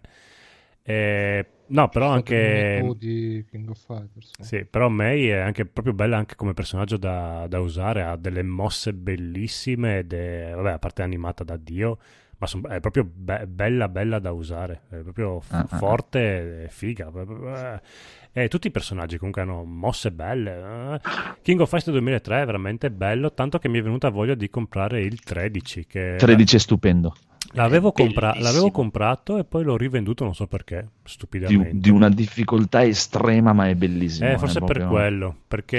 Eh, è complicatissimo, eh. Mm, i, i King of Fighters hanno di molto bello che iniziano... Il, il primo incontro è, va via liscio, il secondo è leggermente più impegnativo, ma comunque ti senti un figo. Dal terzo in poi iniziano a essere un po' cazzi, però ha una curva molto dolce. Eh, mm. Cioè, diventa impestato alla fine, però comunque ci arrivi piano. Street Fighter... avevi il primo facile, poi iniziavano a menarti. Eh sì, ma King of Fighter era più... Poi il tredici è stupendissimo, bellissimissimo. Da anche vedere, le animazioni sì. sono stupende, è bellissimo. C'ha il roster che è immenso, è una roba eh, allucinante. Quello che già il duemilatré è abbastanza... E poi grosso. A seconda delle squadre che scegli, c'hai le, le varie storie, ci sono proprio tutte le storyline di tutte le squadre, la squadra Fatal Fury, la squadra giapponese, la squadra... Sì, vero, vero, vero. Ma è, è di una complicazione, cioè, poi è proprio una cosa di, di, di, di King of Fighter, fry e, e tre tipi di salti, due tipi di parate, quarantadue tipi di schivate, e tre ti, quattro tipi di cancel diverse, di super, di cose super, ultra super, super, super, super. È, è, è allucinante, è uno dei più difficili che abbia mai provato ultimamente, però è bello, prendilo perché è bello. Di solito se lo prendi per P C lo compri una cazzata. Sì, probabilmente lo compro per P C così... Se tu lo vai a comprare su Kinguin con il link di Free Playing per mm-hmm. P C lo paghi tipo un euro. Mm, eh, eh, non arriva un cazzo a Free Playing, però... Almeno. Lo faccio no, no, ci arrivano, ci arrivano. Ah, allora un euro costa subito. Di solito. Sì, sì, prova ad andare a vedere, mi sa che tipo novantotto centesimi, delle cose così. No, no, figo, Bravo. figo, figo. E poi però, vo- vabbè, questo te lo chiederò in privato, volevo chiederti come cazzo si fanno le mosse di Art of Fighting, perché veramente ah, non... sono dei legni e non riesco sai, a... No, usare. Sai cos'è? È che hanno il sistema dei bottoni che de- molte cose non le sai perché non te lo dice, ma alcune mosse le fai perché devi tenere premuto, e alcune mosse si fanno tipo quella mossa lì, si fa se prima l'hai colpito con un calcio, dopo puoi fare quella mossa, se no ah, non la puoi fare. Vaffa, e alcune de- c'hanno, eh, in Art of Fighting hanno inserito l'intensità della pressione del tasto. Se tu lo spingi piano fai una mossa, se lo tieni spinto più forte fai un'altra mossa. Eh, perché è uno di quei giochi che mi ha sempre affascinato mm-hmm. dal punto di vista grafico e anche proprio dei personaggi che sono belli, piazz- grossi. Eh, c'è Art of Fighting tre nel, nel gioco? No. No, c'è solo il primo. Eh sì. Però c'è per... due su G O G se volete. Esatto. No, eh, allora c'era per PlayStation, penso anche su P C si trovano, c'era la, coll- la collection che avevi si tutti trova, e tre. Ma non la trovi legalmente. Ah, PlayStation mi sembra di sì, comunque la, la trovavi anche a poco, l'uno, il due e il tre. Mm-mm. Però già il due e il tre iniziano a essere più picchiaduro normale. Il primo era proprio che potevi usare solo due personaggi e avevi... dovevi proprio saperli usare, mi ha sempre affascinato di più. Eh, figo. Comunque dopo ricordamelo che ti passo il link, di, di, c'è una pagina che ti, ti dà dai, l'elenco delle mosse fatte per bene. Oh, sì. Ah no, ma anch'io le prime volte dicevo, che cazzo ci fa? Perché te lo vedi nel, nel, nel coso che lui fa queste eh. combo, e come fai a farle? E dopo ho scoperto, ah, uh-huh. c'ha proprio delle tecniche strane che tipo quella parte solo se prima fai questa. Se... Sì, poi quanto figo sei se sai giocare a Art of Fighting? Cioè, eh, figo Art of Fighting. Prendi in giro tutti quanti. Immagino, guarda che potrei avere un altro aumento se dico che esatto. non so giocare Art of Fighting. Va bene, molto molto molto molto bravo. Fini. Vuoi parlarci un po' dei, dei, dei giochini che hai giocato? Sì, sì, allora sarò un attimino veloce con uh, Astral Chain, l'ho iniziato e finito, trenta ore pulite, um, un bel gioco, col design dei personaggi e comunque dei mostri di Masakazu Katsura, mm-hmm. e sicuramente carino. È veramente ridondante questo cazzo Katsura. Eh, eh, beh, oh, eh, eh. ma deve essere così. Quando sei un eh, Katsura sempre nel cuore. Ma un Katsura così. Va bene. No, è un gioco molto carino, diciamo, si vede che è dei Platinum perché praticamente è sembra di usare due B di Nier Automata. Bello. Tranquillamente usi Leia con la piccola aggiunta che hai degli stand incatenati che combattono al tuo, assieme a te. Come quello nuovo che deve uscire praticamente. Sì, praticamente come Babylon's Fall, sembra esatto. molto molto simile a livello di animazioni, però di per sé divertente, sono eh, undici bello, capitoli. Bello. undici capitoli con tre diverse difficoltà e ci serve comunque un'estrema rigiocabilità per fare la difficoltà, fare vari obiettivi interni che ti danno comunque premi e ricompense, un po' di personalizzazione dei vari, diciamo, stand che ti porti dietro. Molto carino, molto bellino dal punto di vista tecnico, fatto bene, fatto veramente bene. È forse la cosa più impressionante che ho visto su Switch finora. Eh, non male, non male. Boss fight finale è un dito in culo che non finisce più. Difficilissima. È, è facile andante per tutto il gioco. Arrivi alla boss fight finale, la figata, l'apocalisse che esce. Eh, santo cielo. Eh, peccato. Però carino. Sì, no, no, nel senso è intrigante come cosa, però sì, era forse gradevole che avessero messo un incremento della difficoltà man mano nei capitoli, non solo nell'ultima parte, diciamo. Però di per sé è un bel titolo, straconsigliato, e vedremo come andrà avanti come brand, visto che hanno annunciato che dovrebbe essere una trilogia, in teoria. Trilogia. E per il resto ho iniziato Mad Max l'altra sera. Uh, picchiare Fittissimo, nei denti. Bello, divertentissimo, proprio senti il rumore delle ossa che si rompono sotto le nocche di Max ed eh, è una roba. Ho detto che era il Natale. E quando sblocchi la macchina poi lì si apre. Sì, no, ma quando sblocchi che puoi cambiargli i capelli, fargli la barba e i capelli lunghi. No, no, bellissimo, molto molto bello. Mm-hmm. eh, Sto avendo un po' di difficoltà co- su P C col controller, perché l'analogico destro mi prende tipo il mouse, non posso muoverlo mentre faccio altro, per cui oh. devo un attimo fare a tratti, eh, devo capire che cazzo di driver mi è andato in mona. Però per il resto gioco divertentissimo, veramente sì, bello. Sicuramente già è un problema, perché a me non mi ha mai dato quel problema. ah, ah, ah. È impressionante comunque. Sì, a te Bruno è piaciuto Mad Max? Hai giocato Mad Max, Bruno? Molto, moltissimo, eh, carino. Eh, mi è piaciuto veramente assai. Caruccio, Caruccio. Sì, molto, Dicevi, so, eh, so, molto sottovalutato quel gioco lì. Beh, tutti quanti eh, sì. ne hanno parlato bene, eh, nessuno ne ha mai parlato male, però meritava più successo. Ma sì, magari no, un po' ripetitivo. C'ha quell'open world un po' vuoto, ah. eh, però è, è bello così, perché Mad eh, Max sì. sta là nel deserto. Ah, Ma poi la maggior parte degli open world sono quello, eh, cioè vedi palazzi dove non puoi entrare, negozi dove uno su dieci puoi... puoi fare niente, sì, là esatto, ti metti direttamente sì. in deserto, almeno non ti prendi in giro. Sì, e ma poi, poi quello che vedi ci puoi entrare, puoi fare. Sì, e poi comunque sì, è vero che è, è vuoto come deserto, però hai la macchina che è talmente divertente da, da guidare che ti diverti anche quando ti sposti poi, nel nulla. I convogli sono bellissimi da fare. Sì. Poi c'ha quel fucile, quando, cioè c'ha tre colpi in tutto il gioco, ma ogni volta che spari... È devastante. Ma è un bel gioco di Kenny il guerriero fatto così, boh, magari puttana, bellissimo. Babbana, va bene. Bruno, invece tu cosa, di cosa ci vuoi parlare? Di un giochillo ci vuoi parlare? Ah, io vi ho già parlato di... ok, eh, non sapevo. Vabbè, no, ma vai tranquillo, vai, va benissimo. No, l'unica così. Altra cosa che posso dire è Tekken, è uscito bah, il personaggio no. Leroy Smith, ho provato a usarlo, ormai ho perso, cioè devo, devo prendere il joypad dal chiodo, perché tutti dicono tutti. C'è uno che segue e dice ah, è... È, è troppo forte e perdi. Sì, sì, è, è forte. Anch'io lo dicevo l'altra volta con loro, cioè, ho notato tutti che dicono oh, Leroy Smith fa schifo perché è rotto, è troppo forte, e però tutti quelli che dovevano giocare perdono, allora. E quindi sono tornato mesto al mio Iaci, ma pure con lui, ma ormai io boh, devo, devo non lo so, mi, mi devo cominciare a vedere i canali, quelli di, che ti, ma... ti, ti insegnano, eh? Con questo è il pugno, questo è il calcio. Ma sì, ma è che ti div... guarda che anche cioè, a me mi piacciono moltissimo, mi piace perché mi ci diverto, però sono scarso, eh? Non è che non ti credere, figurati. E poi ogni volta eh, vedi un video che magari dici ah, vedi questo è un pugno che ha tre frame in meno, quindi pot- ah, adesso sì, proverò sì. questa tecnica. Poi vado, boh, boh, prima alzata. Sì, per tutti quelli che li vedi sembra che sia oh, una cazzata. Io guardo, schiacci sempre, no? Che ti fa vedere queste robe. Ma, ma è una cazzata, questo è molto semplice. Questo è molto... Sì, sì, per te è molto semplice. E l'altro giorno ho incontrato uno che usava Katsuya, è stato veramente umiliante, perché a un certo punto lo vedi, perché Uh, all'inizio potevi fare al massimo un, uh, una rivincita con, un, uh, con una persona e poi dovevi cambiare avversario, no? Adesso uh-huh. invece puoi fare fino a oltranza, e quindi quando sei al decimo round eh, cominci a vedere che quello prova tutte le mosse strane non ce n'è il gatto che gioca col topo, fa le mosse quelle che, che ne so, che si gira di spalle. Vabbè, ma poi Tekken è, è complicato, eh.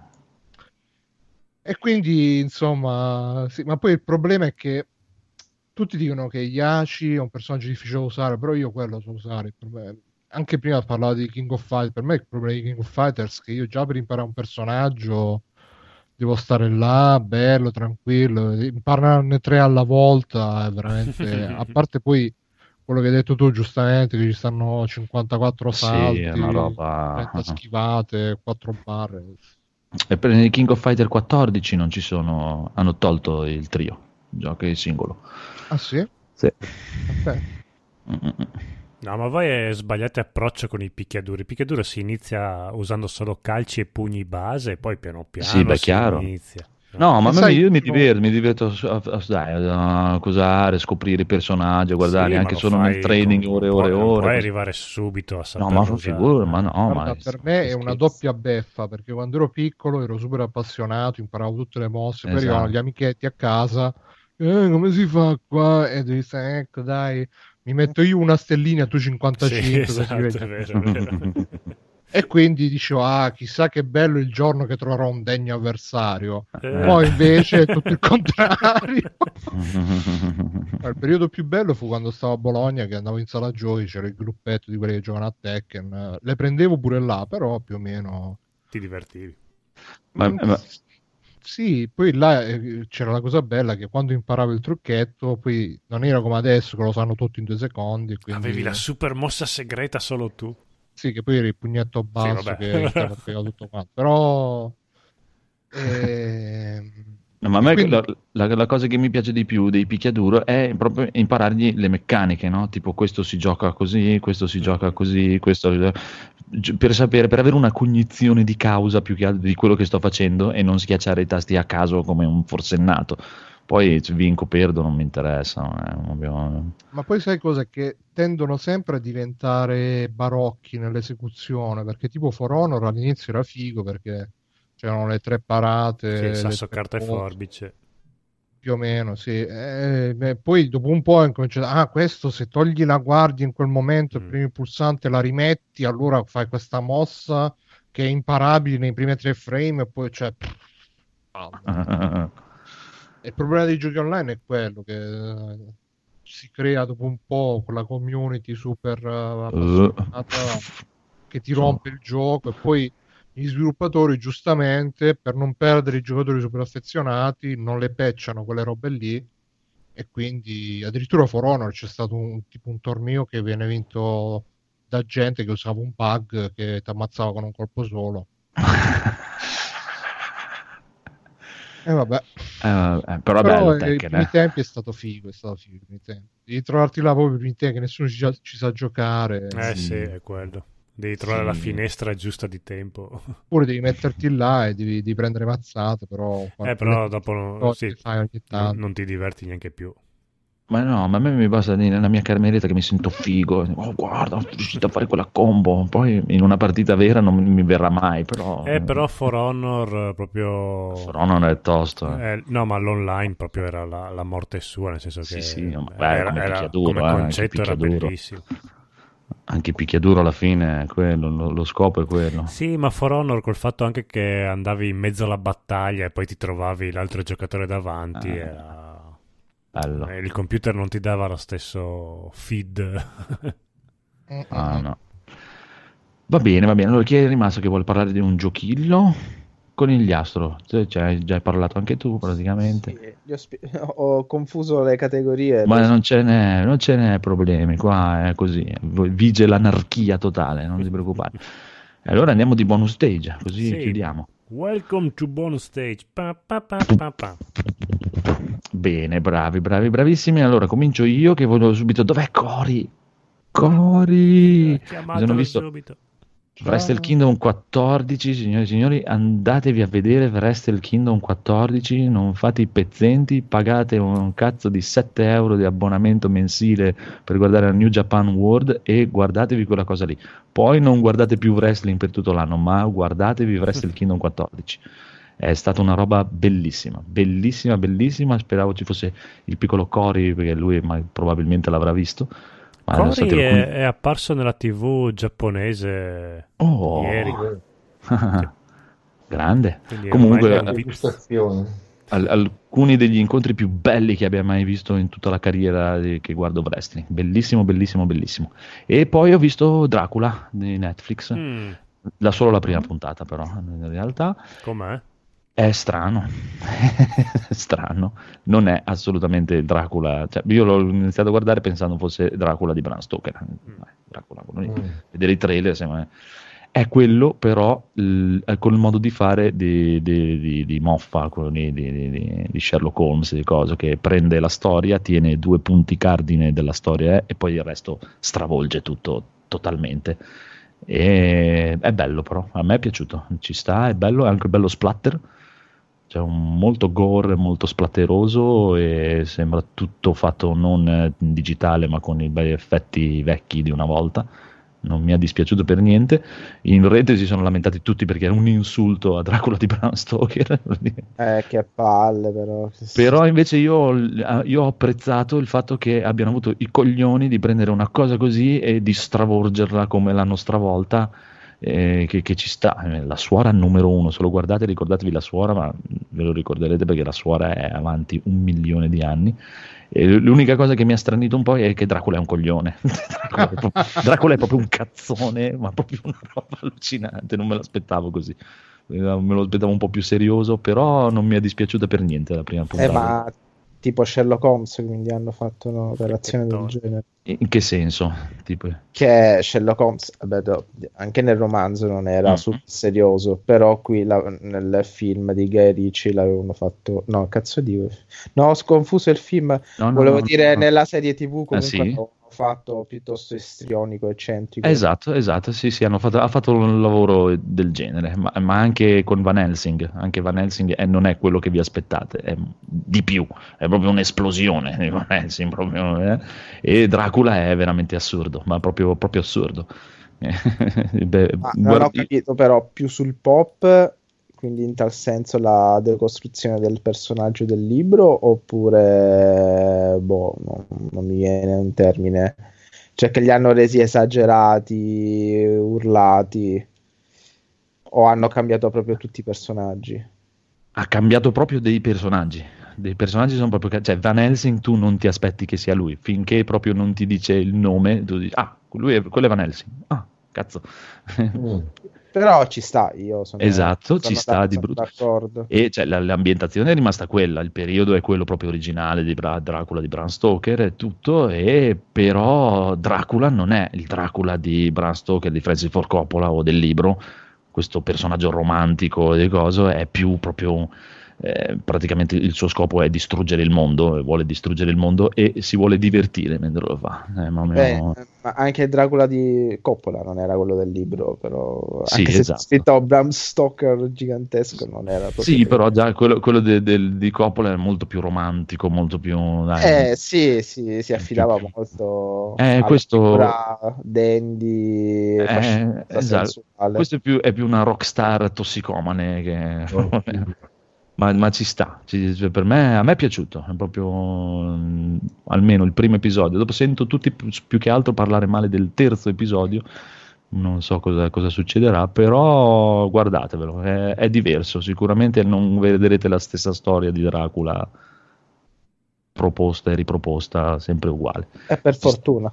Eh sì, no, ma infatti io apprezzo, ho apprezzato, ho apprezzato proprio anche solo proprio come ti dicevo il coraggio di, di prendere una cosa così Eh, famosa eh, e dire la faccio come cazzo mi pare a me, non rompetemi le balle, che mi piace, mi piace come idea e basta. Poi chi vuole andare, chi vuole andare? Phoenix. Sì, allora io mi sono guardato Sinister uno e Sinister due, uno dietro l'altro, ho detto vabbè facciamoci sto recuperone, non riuscivo a dormire, ho detto vabbè fanculo, dovevo vedermi due film. Carino, molto carino il primo, mi è piaciuto un sacco di più del secondo, bello, non capisci fino alla fine un po' che cazzo sta succedendo, c'è questa presenza un po' così um, strana in questi eventi, questo scrittore che si trasferisce in questa casa, c'è stato un, un efferato omicidio per scrivere il suo nuovo libro. E inizia praticamente a trovare nella soffitta di questa casa tutti dei nastri tipo dei filmini, tipo le classiche riprese di famiglia che si facevano tanto negli anni novanta, ok? Dove vedi tipo Domenica in giardino e scopri e alla fine sto filmato parte e c'è sto eh, eh, no, ta, ah, Rasaerba che va a tagliare ah, anziché santissimo ok niente, non riesco a parlare a quest'ora che va a tagliare la faccia di queste persone, di questi componenti della famiglia. Oh, bello. Ed è spettacolare, più bello visivamente parlando, più stupende, determinate. Alcune omicidi sono veramente fighi, proprio belli da vedere. E alla fine, dai, come finale ci stava, secondo me è molto carino. Anche i personaggi così un po', lo scer- c'è il vice sceriffo un po' così alla cazzo di cane che entra, eh, sì, eh, così amiconi, poi così sparisce dopo un po'. Ci sta, mm. che però riappare nel secondo film, dice, ok, va bene, un po' forzata come cosa l'ho trovata, ho trovato un po' forzato anche il fatto che abbiano un po' voluto giustificare o comunque dare più spiegazioni rispetto a quello che era il primo, che secondo me non, me- non necessitava lo spiegone da parte di questi fantasmi che dicevano qui, qui, perché qui, perché là, eh, perché sì, qui e là. Non, so, non era necessario.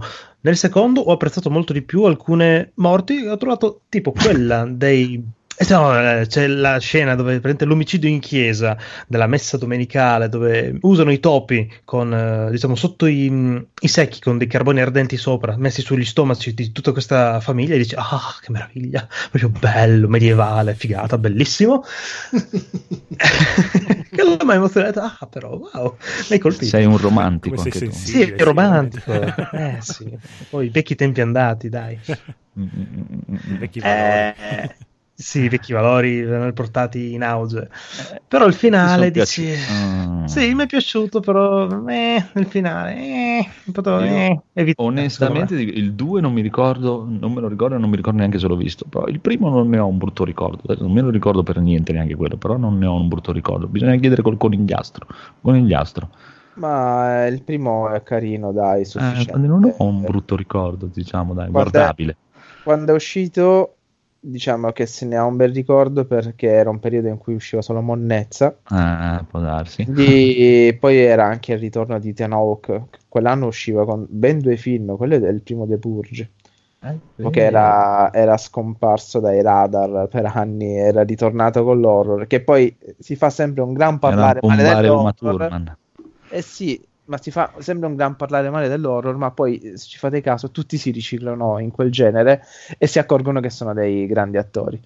Mm-hmm. Eh, magari Ethan Hawke non è un grande attore, ma è un bravo attore, le sue parti le ha sempre portate a casa, e quindi da lì c'è stata la sua riscoperta nel cinema così fantastico, perché poi ha girato anche altri due film, eh, uno di fantascienza di cui non ricordo proprio il titolo. Comunque si è riscoperto che esisteva Ethan Hawke dopo anni di il tipo Sinister è, è carino, dai, c'è il cantante degli Slipknot come mostro, eh, ripesca un po' l'escamotage, l'espediente narrativo del, di The Ring con il nastro, stavolta sono i filmini delle vacanze, che poi è espediente che un po' verrà ripreso anche in The Conjuring con l'albero degli impiccati e cose varie. Ecco, secondo me è stato fonte di ispirazione per James Wan per poi creare eh, tutto il suo Conjuring Verse, quindi non so se dargli tutto sto gran merito. Diciamo eh che dai, non è male The Conjuring, dai. Il primo, sì, no, il primo, il primo è, bello, è molto bello, basta, basta il primo. Sì, esatto, il primo per sì, me è bellissimo. Eh, dai, anche trai... il secondo un pochino. Mm, no, il, il, il primo, primo per me secondo, ma il primo per me è uno dei migliori ghost movie. Sì, anche me, proprio... all'inizio quando battono le mani. Primo mi ha dato i brividini proprio. Ti ripeto. Ah, il primo, ma anche Insidious è bello, il primo sì, The Conjuring no, sì. È molto più bello, eh, sì. Poi veramente anche tecnicamente c'è il piano sequenza iniziale, però poi ci ha rotto il cazzo, sì. Questo, proprio, ha, ha capito qual è la gallina dalle uova d'oro, quindi fra spin-off, sequel, tutte, tutte di cazzo, ha rovinato quanto aveva fatto il buono col primo, che era un bellissimo omaggio al Poltergeist di, di sì, ecco, ne, nel meglio e il peggio del frusciante c'è, nel, nel peggio c'è Annabelle tre, è un pezzettino ah. che vi consiglio perché è sotto il video, dura otto minuti otto ore, eh, sì, otto ore e cinquanta minuti il video, però ci sono tutti gli skip di, di, quando parla dei vari film, andatevi a vedere quello di Annabelle tre, bellissimo, bellissimo. Sì, la lui dal meglio, dal meglio di sé quando le cose non gli piacciono. Sì, è stupendo, ma a me piace per quello, mi piace proprio il suo modo di fare e di mandare a fare in culo. Sì, mi piace molto molto. Però ritornando in pompa magna per uno, sì, sì, vale la pena guardarlo, però non è il capolavoro della vita. No, è un, no, un onesto no, film, no. È, è, è divertente. Poi, onesto, dai. Sì, bravo, onestissimo. Visto di notte, magari da soli ti lascia un po' di inquietudine. Il due, boh, facciamo finta che... Il due non me lo ricordo perché non sono più... Vabbè, fai, fai benissimo. Però, però ci sta, e- ecco, io sono un po' della famiglia del non me ne frega niente sapere cosa è accaduto, quindi lo spiegone non mi piace, no. Questo sono uh-huh. più critico di Marco, però magari rispetto a Marco dici ma io invece voglio sapere cosa è successo, cosa non è successo, ti amplia la storia, quindi è un buon, una buona continuazione, non è neanche un pessimo film, mm. i pess- film sono Annabelle, wow. Quindi eh, ci sta a vederli uno dietro l'altro, diciamo che l'uno è la continuazione dell'altro. Io mi fermo all'uno, poi vabbè, poi la butto io in caciara e magari lo offendo. E fatto no, venire ma... in mente ancora di Annabelle tre, guardatevi, è anche quello della Llorona. Ma... no, ma la Llorona, se, infa- capisci se, sto cazzo di Conjuring verso quanto danno gli ha la fatto Llorona. La una bella storia, una, un bel mito del folklore, ma datelo a qualcuno che lo sa fare, non a farmi l'ennesimo Annabelle cambiando solamente un, fi- un film su una, una leggenda messicana dove non c'è neanche un cazzo di messicano, come, fa- come fai a fare? Cioè, è, è aberrante, non c'è neanche un luciador, non c'è niente, non c'è niente della Llorona, neanche la Llorona fra un po' in Messica. Va bene, va bene, quindi lo appoggiamo a Federico, più il sempre, primo che secondo me. Ok, sì, e via, Codolo, vai, vai con una sfilza. No, vai, ma sarò vai, molto bre- Intanto consiglio di seguire il profilo Instagram di Slash, che a parte a- lui passa il tempo a augurare buon compleanno a tutti quanti, tra un po' lo augura anche a noi. Okay. E... e poi no, mette de- delle foto veramente fighe, che penso ci sia il conigliastro dietro come gestore del suo profilo, perché sono proprio questi eh, illustrazioni, opere d'arte, mezze horror, veramente figo. Soprattutto il conigliastro, segui il profilo Instagram di Slash, ti piacerà Adà. sicuramente. No, de- deve essere un mezzo amante dell'arte trash, è veramente figo. Poi ho visto la sesta stagione di Silicon Valley, che è l'ultima, perché c'è proprio la chiusura totale definitiva. Finale coraggioso, mi è piaciuto, serie che si è ripresa dopo la, mi sembra la quarta e la quinta stagione mi avevano un po' deluso, mm. la quinta e la sesta invece si recuperano. Finale molto, a me è piaciuto, ha soddisfatto molto, coraggioso molto. Poi mi sono visto Lady Vendetta, che è il penso il terzo film della trilogia della vendetta del sì. regista Park Chan-wook, che è quello di Old, Old Boy. Mm. Mi manca mister Vendetta, che è il primo, perché mister Vendetta è del duemiladue, Old Boy duemilatré e Lady Vendetta duemilacinque duemilasei duemilacinque. Sì, più o meno, non ricordo bene le date, però sì, la allora, cronologia è quella. Guardando Old Boy e Lady Vendetta sono scollegate le storie.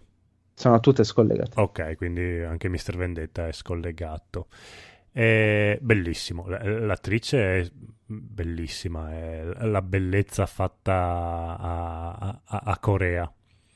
E, e il film è anche... Vabbè, lui è... Il regista è un po' strano. Anche Old Boy, la prima volta che lo vedi, n- non capisci bene i, i personaggi, chi sono e cosa devono fare. E... Beh, quello è un po' il cinema asiatico che sì, soffre sta cosa che si assomigliano a tutti. Però... è brutto dirlo, però no no è, è vero, però il regista invece Park Chan-wook è, è molto figo, perché alla fine quando vedi quando, quando arrivi a, a fine film eh, invece capisci tutto. Old Boy non tanto, aveva bisogno di una seconda visione. Lady Vendetta invece capisci che è fatto apposta, cer- certe parti te le spiega dopo, proprio per essere più fighe quando dopo te le spiega. È veramente bello. Poi adesso mi sparerò anche mister Vendetta, così poi Conigliastro mi ha promesso che faremo uno speciale di carcassa sulla trilogia. volentieri, così li riguardano. Ne, ne avevate già parlato in N G Plus di questa trilogia, o sbaglio? Eh, ne ho accennato la, lo scorso Perché episodio. Ho questo flashback di Lady Vendetta, mister Vendetta e V per Vendetta. Eh, sì, sì, eh, lo scorso episodio, solo che mi, mi mancava il conigliastro. Ho detto no, no, no, non ne parlo perché voglio lui. Poi ah, il conigliastro okay. mi ha detto no, ma facciamo lo speciale. Io so, eh, che bello, sì, sì, sì. E quindi, uh-huh. e quindi non ne parlerò nemmeno adesso. Poi finisco. Ah no, poi mi, sono, mi sto guardando molto col contagocce anche la seconda stagione di Midnight Diner Tokyo Stories, che è quello della tavola, della tavola car- Allora, in questa seconda stagione il protagonista ah, praticamente è, è la serie televisiva ispirata a Marrabbio di Chi Smilicia però fatta divinamente. In questa seconda stagione lui ha, penso, due frasi in tutta la stagione, però lui è un cristianone. Sì, lui quando ma lui non serve che parli, lui, lui basta che faccia solo sì, mm, uno sguardo. Mm, eh, lui proprio mette in riga tutti, è bellissimo.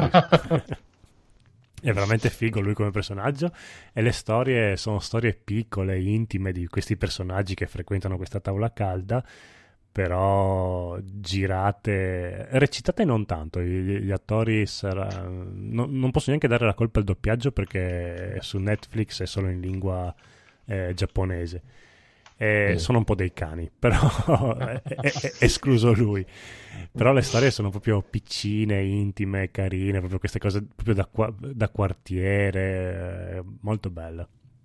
E, eh. e poi mi sto ascoltando l'audiolibro di La figlia della spada, le cronache della spada di Inazuma, che detta così le cronache do, sospetto sia tipo una saga, però boh, cercando anche online c'è solo questo libro qua, quindi penso che le cronache della spada sia solo riferito al fatto che ci sono più personaggi e che si svolge la storia in varie epoche, perché è ambientato in Giappone, quindi già qua vince. In più ci sono spade, spade samurai, poliziotti, eh, tutto mischiato insieme tra epoca moderna e epoca invece medievale giapponese, è proprio un action poliziesco medievale, è molto bello. Poi ho ascoltato l'audiolibro e letto anche molto bene su Audible.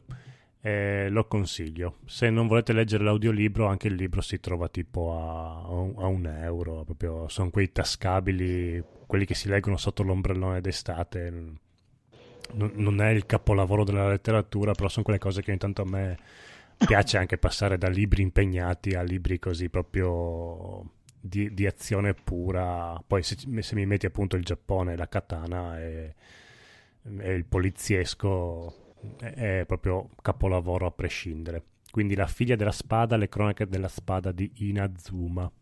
Inazuma, bravo, bravo, bravissimo. E poi vai, un po' di Salvatore, cosa ci vuoi raccontare? Beh, io essendo bloccato a letto con la febbre ho fatto... No. Ho recuperato un po' di... No, recuperato no, ho guardato un po' di film così random, o serie tv, stand-up comedy e cose varie. Vi parlerò di tre film. Allora, il primo è Ludo, preso per caso su Netflix, una produzione indiana. Eh, non riesco a capire se è un film di merda, ma che può, può divertire. Scusa, ma indiano Bollywood o indiano... Oh, Bollywood, scusa, proprio... Bello, col balletto finale anche. Ecco, no, perché ti dirò, da una parte si vede che c'è la voglia di prendere in giro le regole del cinema di Bollywood, così, e quindi c'è anche il balletto, c'è... è una versione di Jumanji, horror, splatter, gore, indiana, e... solo che... praticamente a un certo punto, come ho detto poc'anzi, a me gli spiegoni non interessano, anzi annoiano, e qui nel film parte un secondo film dove ti spiega tutta la storia di questo gioco maledetto e poi finisce il film, e mm. quindi sono novanta minuti dove ti sputa un po' di citazioni di film horror anche abbastanza famosi, perché le due ragazze ribelli in un'India, una, una città indiana abbastanza conservatrice, quindi le ragazze che sono trasgressive, eh, fumano, bevono, vogliono scopare, hanno mm. preservativi nella borsa, mamma mia, vanno in giro con due maschi che dovrebbero essere i belli del, del film, che sono sono boh, hanno la faccia da sorcio e, ba- e la barba posticcia che non gli cresce, tipo Fu Manchu, e, e uno fa il figo perché c'è il coltello e si fa due canne, cioè, questo è il massimo. Uh. Ma non è quello, ci sta, perché comunque se quello è l- l- la base culturale da cui parte il film, a me sta anche bene. Non è, se andiamo a girare in certi paesi della Sicilia non è che la situazione sia tanto meglio, quindi ci sta, eh, magari re- i due registi, perché se ne sono venuti ben due per fare questa cosa, eh, vogliono un po' essere trasgressivi, citando un po' l'ultima casa a sinistra, il centro commerciale, quindi zombie. A me sta anche bene, mi diverte. Non è un film noi... no, sì, un po' noioso lo è. Probabilmente se non avessi avuto la febbre non l'avrei visto, diciamo così. Se avete la febbre vi capita, guardatelo, però poi non date la colpa a me se ve lo siete visti. Date la colpa a Netflix, eh, perché se questo è il meglio che il cinema indiano può produrre, eh, c'è da preoccuparsi. Eh, poi finalmente, dopo mille anni, perché questo è stato un film che non ho mai voluto mh, trovare per vie così scamuffe, mettiamola così, ho sempre cercato il D V D ma non l'ho trovato, oppure costava troppo e cose varie. Fino a, ho, ho scoperto perché, allora, Prime caga in bocca, in testa a Netflix in qualsiasi maniera la si voglia girare, sia per i prezzi, sia per la qualità del catalogo, sia per l'offerta che tu hai. È proprio incredibile, però ha un problema: non pubblicizza un cazzo. Quindi non ha tu, bisogno. Ma tu per caso sfogli e vedi titoli incredibili, dici ma Cristo santo, ma ditelo, no? Infatti ogni tanto a me capita di fare qualche piccola puntata di dieci minuti in cui faccio elenco dei film meritevoli, e, e ho scoperto che c'erano i due The Raid. Oh, e, e io veramente? So, so, sono impazzito, sono impazzito e, Ma... e, perché il due non l'avevo mai visto. Mm, eh no. Sì, grave mancanza, perché ovviamente come chiama... Il due è bellissimo. E no? Il due è un cazzo di capolavoro del cinema, cioè, action. Quella sequenza di... di... di combattimenti che c'è alla fine contro i boss lì. Sì, sì, sì. Posso eh, dire che, poi... che lui è un cane di attore, però è veramente no, pessimo. Allora, in tutto il film si salvano due soli attori, che sono gli unici due che non menano. Sì, quindi esatto. Un eh, sì. Ci sarà. Però lui è, è una macchina da, per uccidere. Sì, sì, sì, è... sì, ma, madonna. Però un attimo, è vero che lo stile di combattimento, se ho capito bene dalle mosse che hanno fatto, è un po'... il cosa, il, il Sitkali è un po' il Wing Chun, ed è vero che se bene o male i combattimenti sono fatti da persone della stessa statura o comunque dalla stessa struttura fisica, eh, sì, ok, un mostro. Se lo stesso combattimento lo fai contro il Mike Tyson di turno, io penso che dopo un pugno lui sia morto. Beh, anche, quello... anche in Ip Man tre che c'è Mike Tyson proprio. Quello mi sa che quasi ogni, ogni artista marziale, se, se incontri un pugile buono, sì, no, no, ma, ma anche un, un lottatore di M M A strutturalmente il triplo, mm. ma anche uno preso dalla strada, grosso, gonfio di muscoli, secondo mm. me. Beh, ma perché non è che quei pugnetti... di, per quel motivo là il... no no no ah. da, da parte delle coreografie non guarderei neanche il wrestling.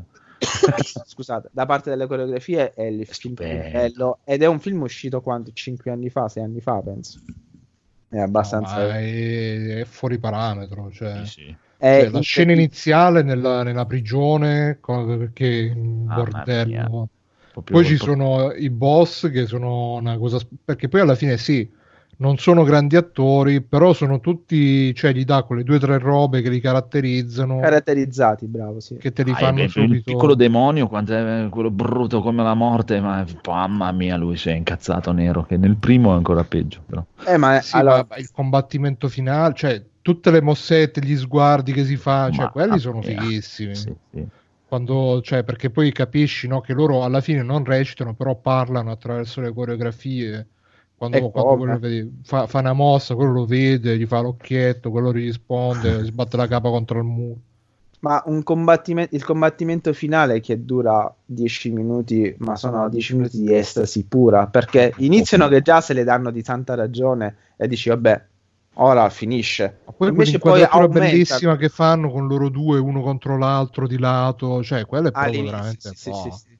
Da, da picchiaduro vero e proprio, perché sembra un picchiaduro, ma c'è un'escalation poi di bravura tecnica, di sadismo e di ferocia che tu non te la, non è che non te l'aspetti, ma è arrivato a una parte del combattimento in cui sembra che lui abbia il sopravvento, giustamente, perché il protagonista poi diventa ancora più cruento il combattimento ed è girato in maniera che tu capisci tutto, cosa che nel cinema action degli ultimi anni è una dote rara. Ah. E ti fa esaltare in una maniera incredibile, è poesia.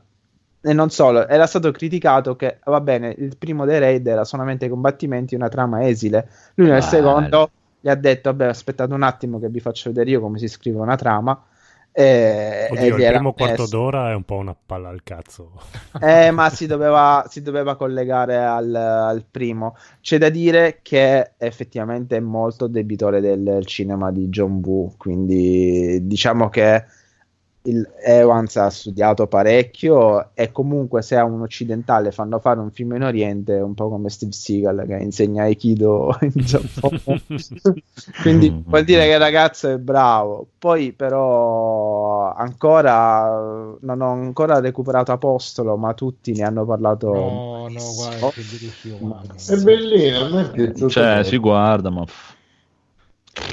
e quindi speriamo che, che vedere lui... con The Raid. Ecco, speriamo che lui ritorni a girare film ah, eh, sì. perché e, e mi dispiace che se non gliel'hanno fatto girare vuol dire che viviamo in un mondo di merda dove non ci meritiamo l'arte. Lui aveva fatto anche un corto tipo con dei samurai, e uno dei samurai era appunto il piccoletto.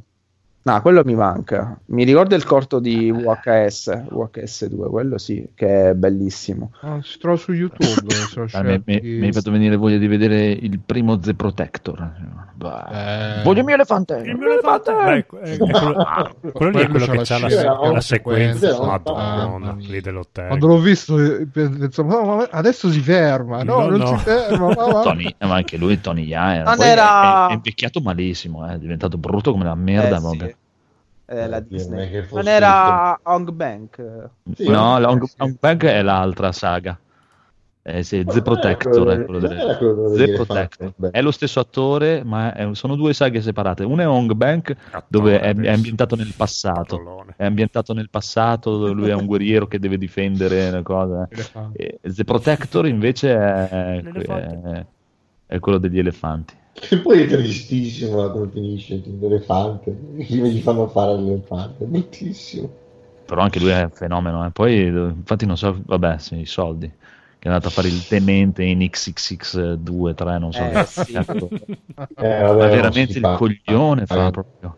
Anche in Fast and Furious dovrebbe un po'. Però in, Fan, in Fast and Furious fa una scena di suo, cioè fa una scena di lotta, dai, dove fa vedere che ci, ci sa fare ancora.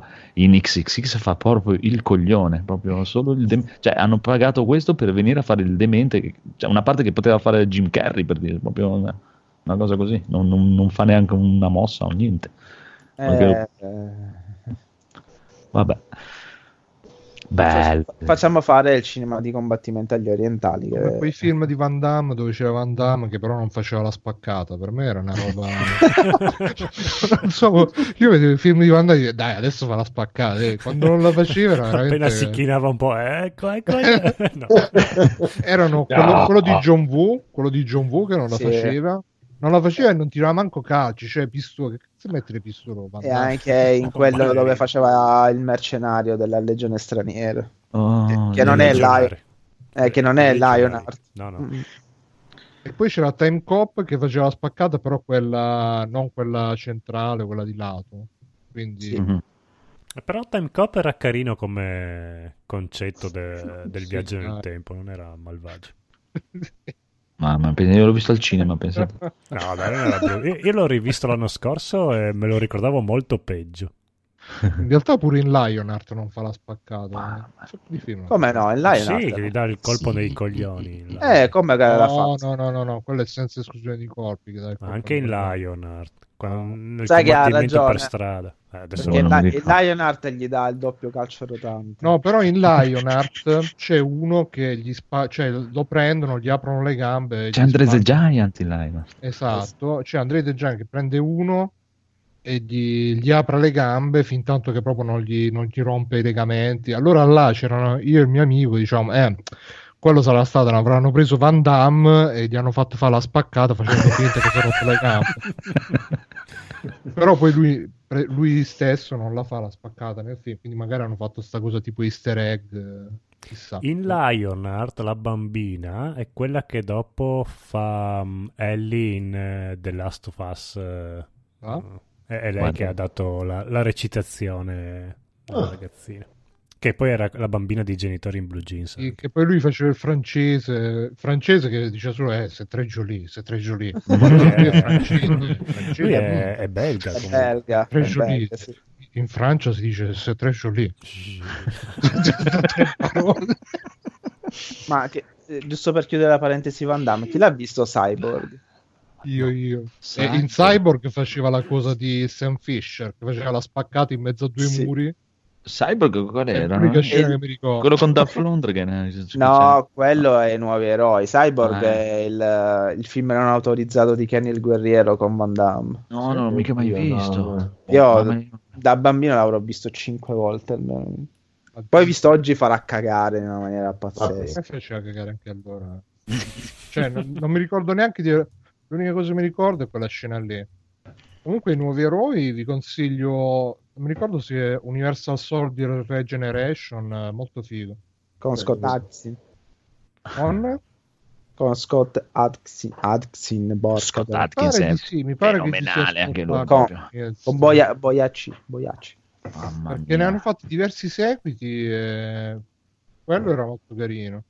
Pure là c'è una piano sequenza di Van Damme, che però non fa la spaccata, però...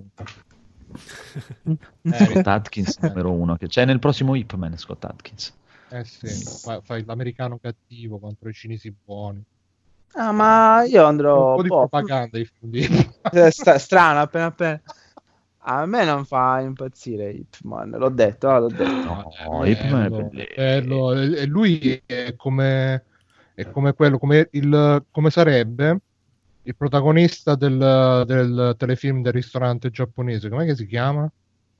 Midnight uh, Diner. Esatto, come sarebbe lui se Diner. Facesse comunque in, in Ip Man tre lui gira per il quartiere, è un po' Mario Merola anche, perché lui gira sì, per sì, il quartiere dice, ah, maestro, maestro, come va? Eh, tutto a posto a casa, sì, sì, tutto a posto eh, maestro, poi, ah, maestro è... poi venite a visitare, sì, sì, a posto, a posto. Ah, maestro, mi è successo sta cosa e lui tutto a po', tranquilli ragazzi, tutto a po' risolvi i problemi pensieri. Del quartiere tutti si occupano a lui, è veramente... Però ragione allora, con Iliastro, è bello il tre di Ip Man, i primi due. No, i primi due sono più no, belli. Eh, eh, sì, di cavi, è bellissimo, dai. Ma poi quando fanno gli scontri là tra i maestri sopra il tavolo che balla. Beh, bello, un somong, sovrauso di cavi per farli saltare. Eh, anche la Tigre e il Dragone. Eh, quello è eh, l'omaggio ai Buxian. Eh. Allora, Tigre e il Dragone rivisto adesso non è proprio stupendissimo. A me faceva schifo quando è uscito, figurati. Ecco. adesso. Tu sei più da essere la, la Tigre e il Dragone c'è tutta sì. la sequenza del combattimento tra le due donne che è fenomenale. Ah, sì, loro, quella con sì, lei che trova tutte le armi. Non lo so, non... gli, gli taglia tutte le spade, lei continua a prendere spade con navi diverse. Bellissimo. Era più figo Hiro. Come... Hiro bello, Hiro. Bello, mamma mia. La foresta dei pugnali volanti. Sì, quello è più bello anche. Il film col film. C'è un altro che non si è capito che fine ha fatto che Jet Li, eh, sì, anche lui è, boh. è invecchiato è invecchiato eh, parecchio, eh. Tutta una volta, però. Secondo me lui se ne... secondo me se ne esce tra un po' come regista o produttore mm. no, può essere bello Comunque, do- dopo questo ho dovuto a Mark Lord okay. uh, sulle arti marziali, di quanto siamo vecchi. Eh, eh, e poi l'ultimo film che ho... no, ne ho visti anche ragazzo dal kimono d'oro di... ah, no, vabbè, dai. no no il ragazzo al kimono d'oro mi rifiuto anche di nominare. Il mio nome è Williams, il mio nome è Williams, è un fottuto capolavoro, cazzo, sei un fottuto capolavoro. Lui cammina sul sul, sul cemento sì, sul, sul cemento umido con i passettini, quello è stupendo. Allora su Cili c'è il ragazzo al kimono d'oro, Furia cieca.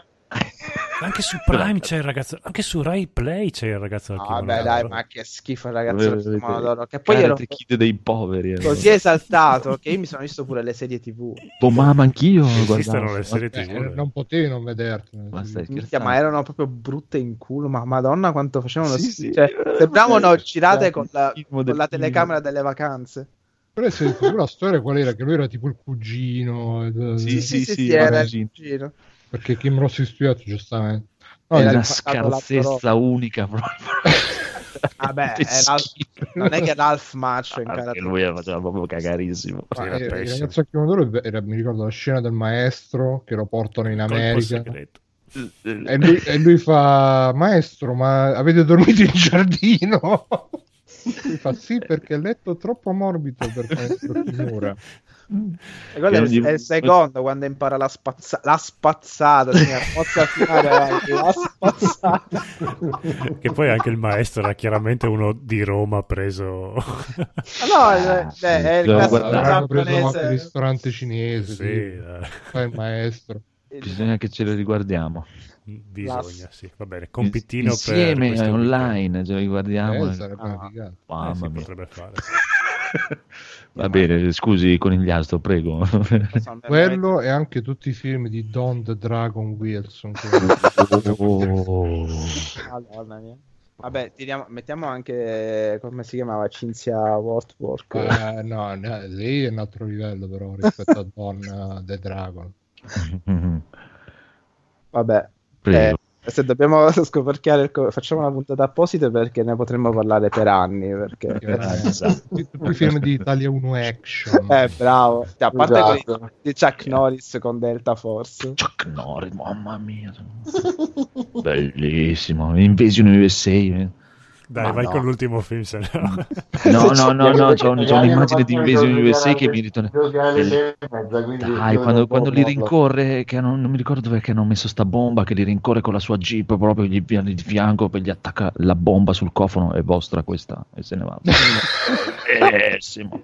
Io di Chuck Norris mi ricordo un film, forse era quello, forse no, che a un certo punto lui entra in una stanza, c'è quello grosso, un palestrato culturista che fa la classica cosa dei culturisti con i pettorali, che li fa ballare sì. Un po', e poi Jack Norris gli dà il, il calcio, proprio la pedata tipo trecento, boom, e quello se ne cade a terra.